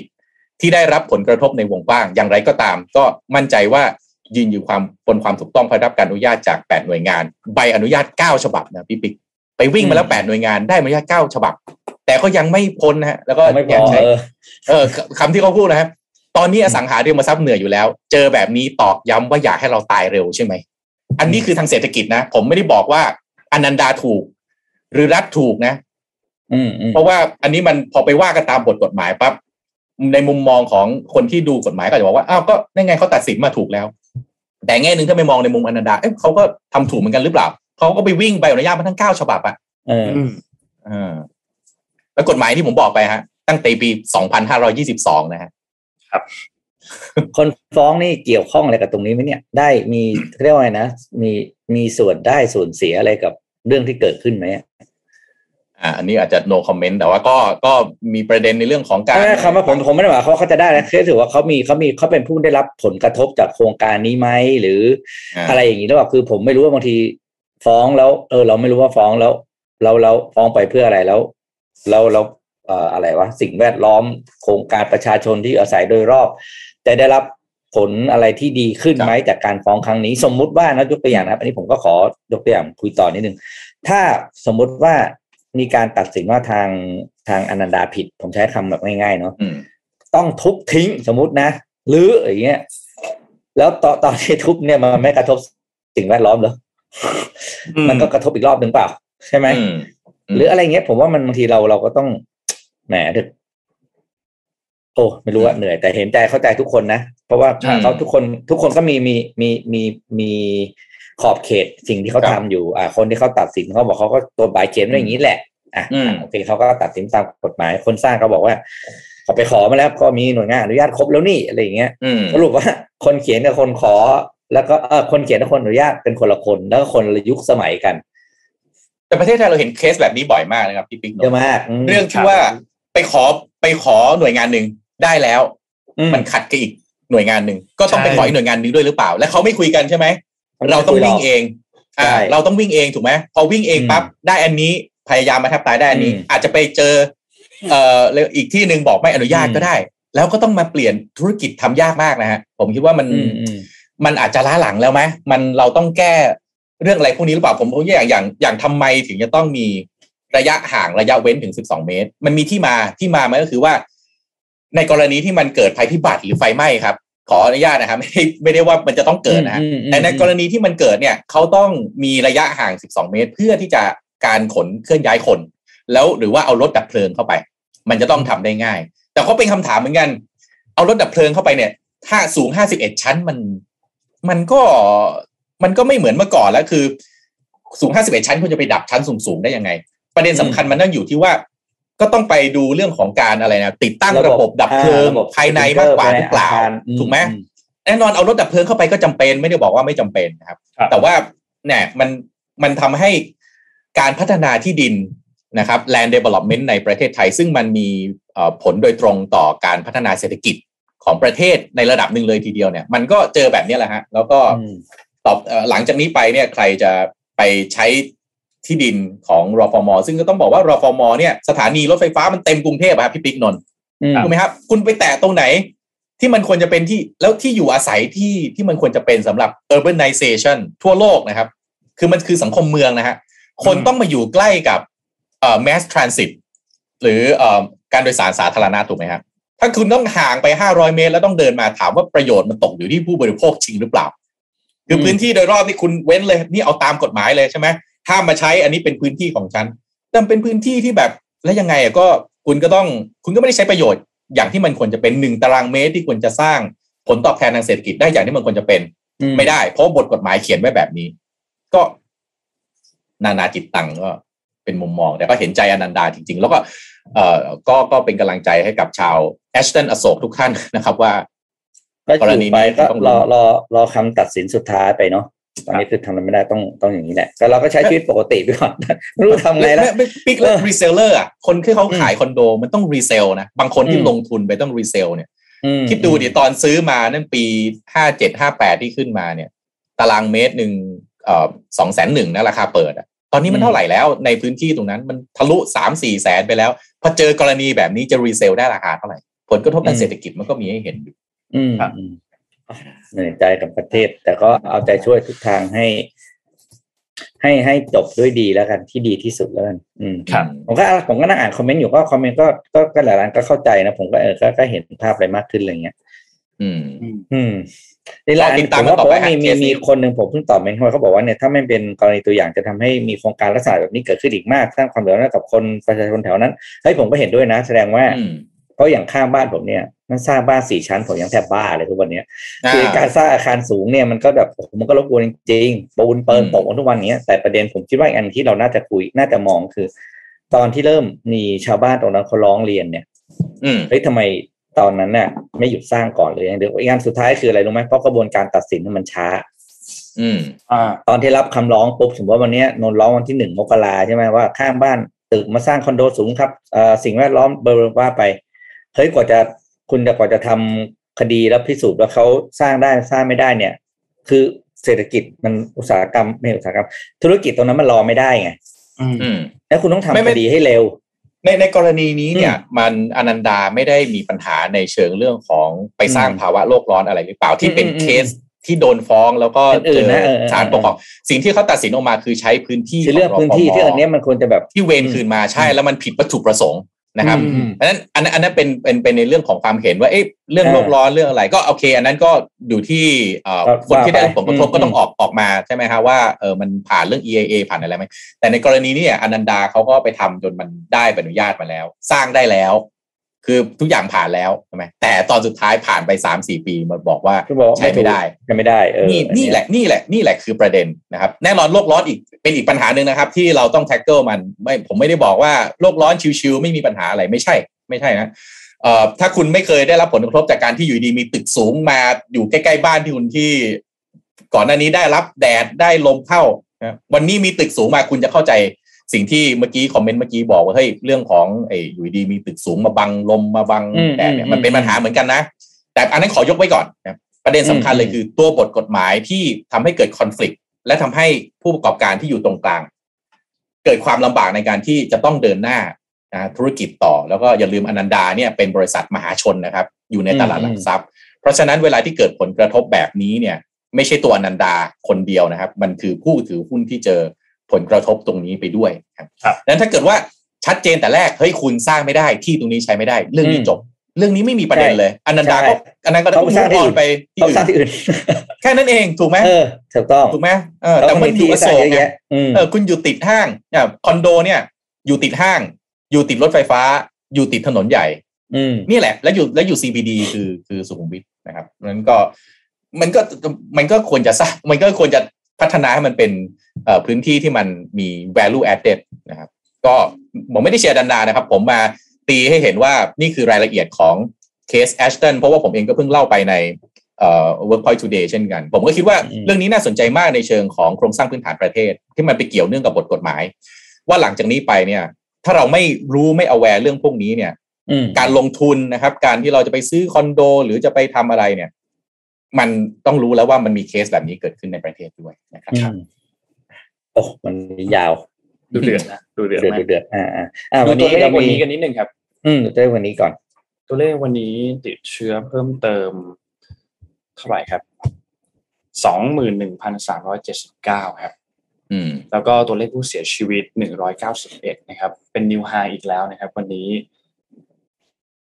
อย่างไรก็ตามตัวเลขผู้ที่รักษาหายหายป่วยกลับบ้านเนี่ยสองหมื่นสองพันหนึ่งร้อยเจ็ดสิบสองนะครับ ก็น่าจะเป็นวันแรก ๆนะครับ ที่ตัวเลขหายป่วยกลับบ้านมากกว่าตัวเลขผู้ติดเชื้อที่เพิ่มเติมเข้ามาครับ อันนี้ก็ถือว่าเป็นข่าวดีอันเดียวที่เกิดขึ้นจากการรายงานตัวเลขอันนี้ แต่แสดงให้เห็นว่าเรายังคง hit new high ต่อไปเรื่อยๆ หลังจากนี้นะครับ ถ้าดูสถิติล่าสุดที่ผ่านมาสักช่วงอะสองสัปดาห์สามสัปดาห์ตั้งแต่เริ่มมีการล็อกดาวน์ครั้งแรกเกิดขึ้นเนี่ยก็ยังเป็นตัวเลข new high ตามติดมาเรื่อยๆนะครับ อืม ต้องจับตามติดตัวเลขกันต่อไปนะครับ เพราะว่าตามที่มี research ออกมาเขาบอกว่า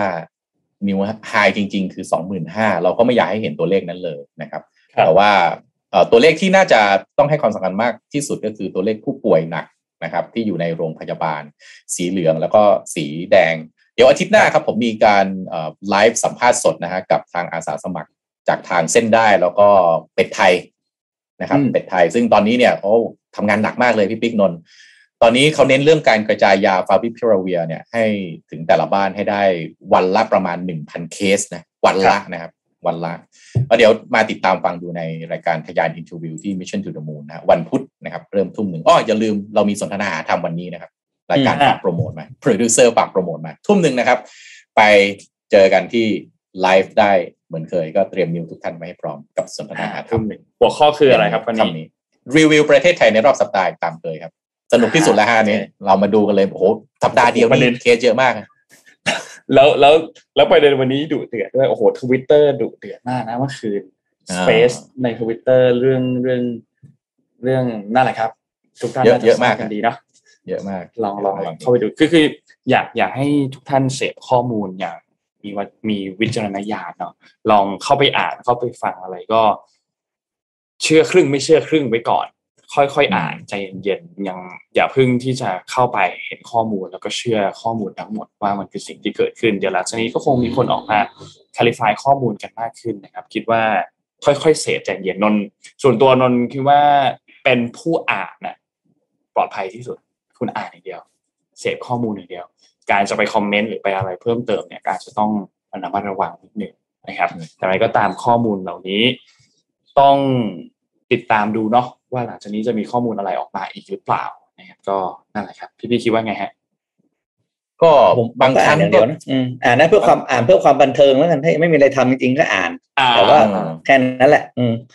บางทีมันอยากเสพข้อมูลมากบางทีบางทีจิตตกเหมือนกันนะพี่ปิ๊กอืมอืมใช่ไหมแบบเฮ้ยแบบเสพมากแต่ไม่เสพเลยก็ไม่ไหวบางทีมันก็ตามตามไม่ทันเหมือนกันว่า ตอนนี้เขาเกิดอะไรขึ้นใช่ไหมครับ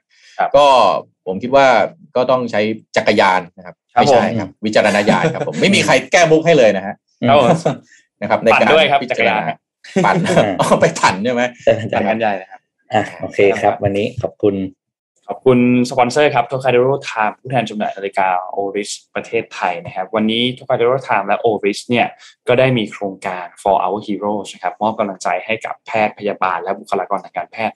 ทุกๆทท่านนะครับ วันนี้นำ lunch box ครับไปมอบให้กับทางโรงพยาบาลเจริญกรุงประชารักษ์และโรงพยาบาลกลางสำนักการแพทย์ รุงเทพมหานครนะครับ ก็เพื่อเป็นกำลังใจให้กับฮีโร่ทุกๆท่านด้วยนะครับ และขอบคุณ SCB ครับผู้สนับสนุนแสนใจดีของเรานะครับอยู่กับเรามาอย่างยาวนานก็ขอบคุณ SCB มากๆนะครับและสุดท้ายขอบคุณเซเลนีครับโลชั่นและเจลอาบน้ำกลิ่นน้ำหอม อันนี้เป็นคอลเลกชัน Love Story ครับให้คุณมีผิวหอมบำรุงติดทนนานตลอดทั้งวันกลิ่นน้ำหอมอันนี้เนี่ยมีเอกลักษณ์เฉพาะตัวด้วยหัวน้ำหอมที่นำเข้ามาจากประเทศอังกฤษนะครับ หาซื้อได้แล้วครับวันนี้ที่วัดสันทุกสาขาครับ หรือว่าวัดสันออนไลน์แล้วก็ 1948 beauty com ครับเซเรนีหอบไว้มั่นใจกว่าครับ และขอบคุณท่านผู้ฟังทุกๆท่านด้วยนะครับ ที่ติดตาม Mission Daily Report นะครับไม่ว่าจะฟังจากทาง Clubhouse YouTube Facebook นะครับหรือว่าฟังย้อนหลังจากทางช่องทางพอดแคสต์ต่างๆนะครับขอบคุณทุกท่านมากๆนะครับ ไว้พบกันใหม่อีกครั้งหนึ่งในสัปดาห์หน้านะครับ วันนี้วันศุกร์แล้วก็ขอให้มีความสุขกับวันหยุดครับ เราสามคนลาไปก่อนครับ สวัสดีครับ สวัสดีครับ Mission Daily Report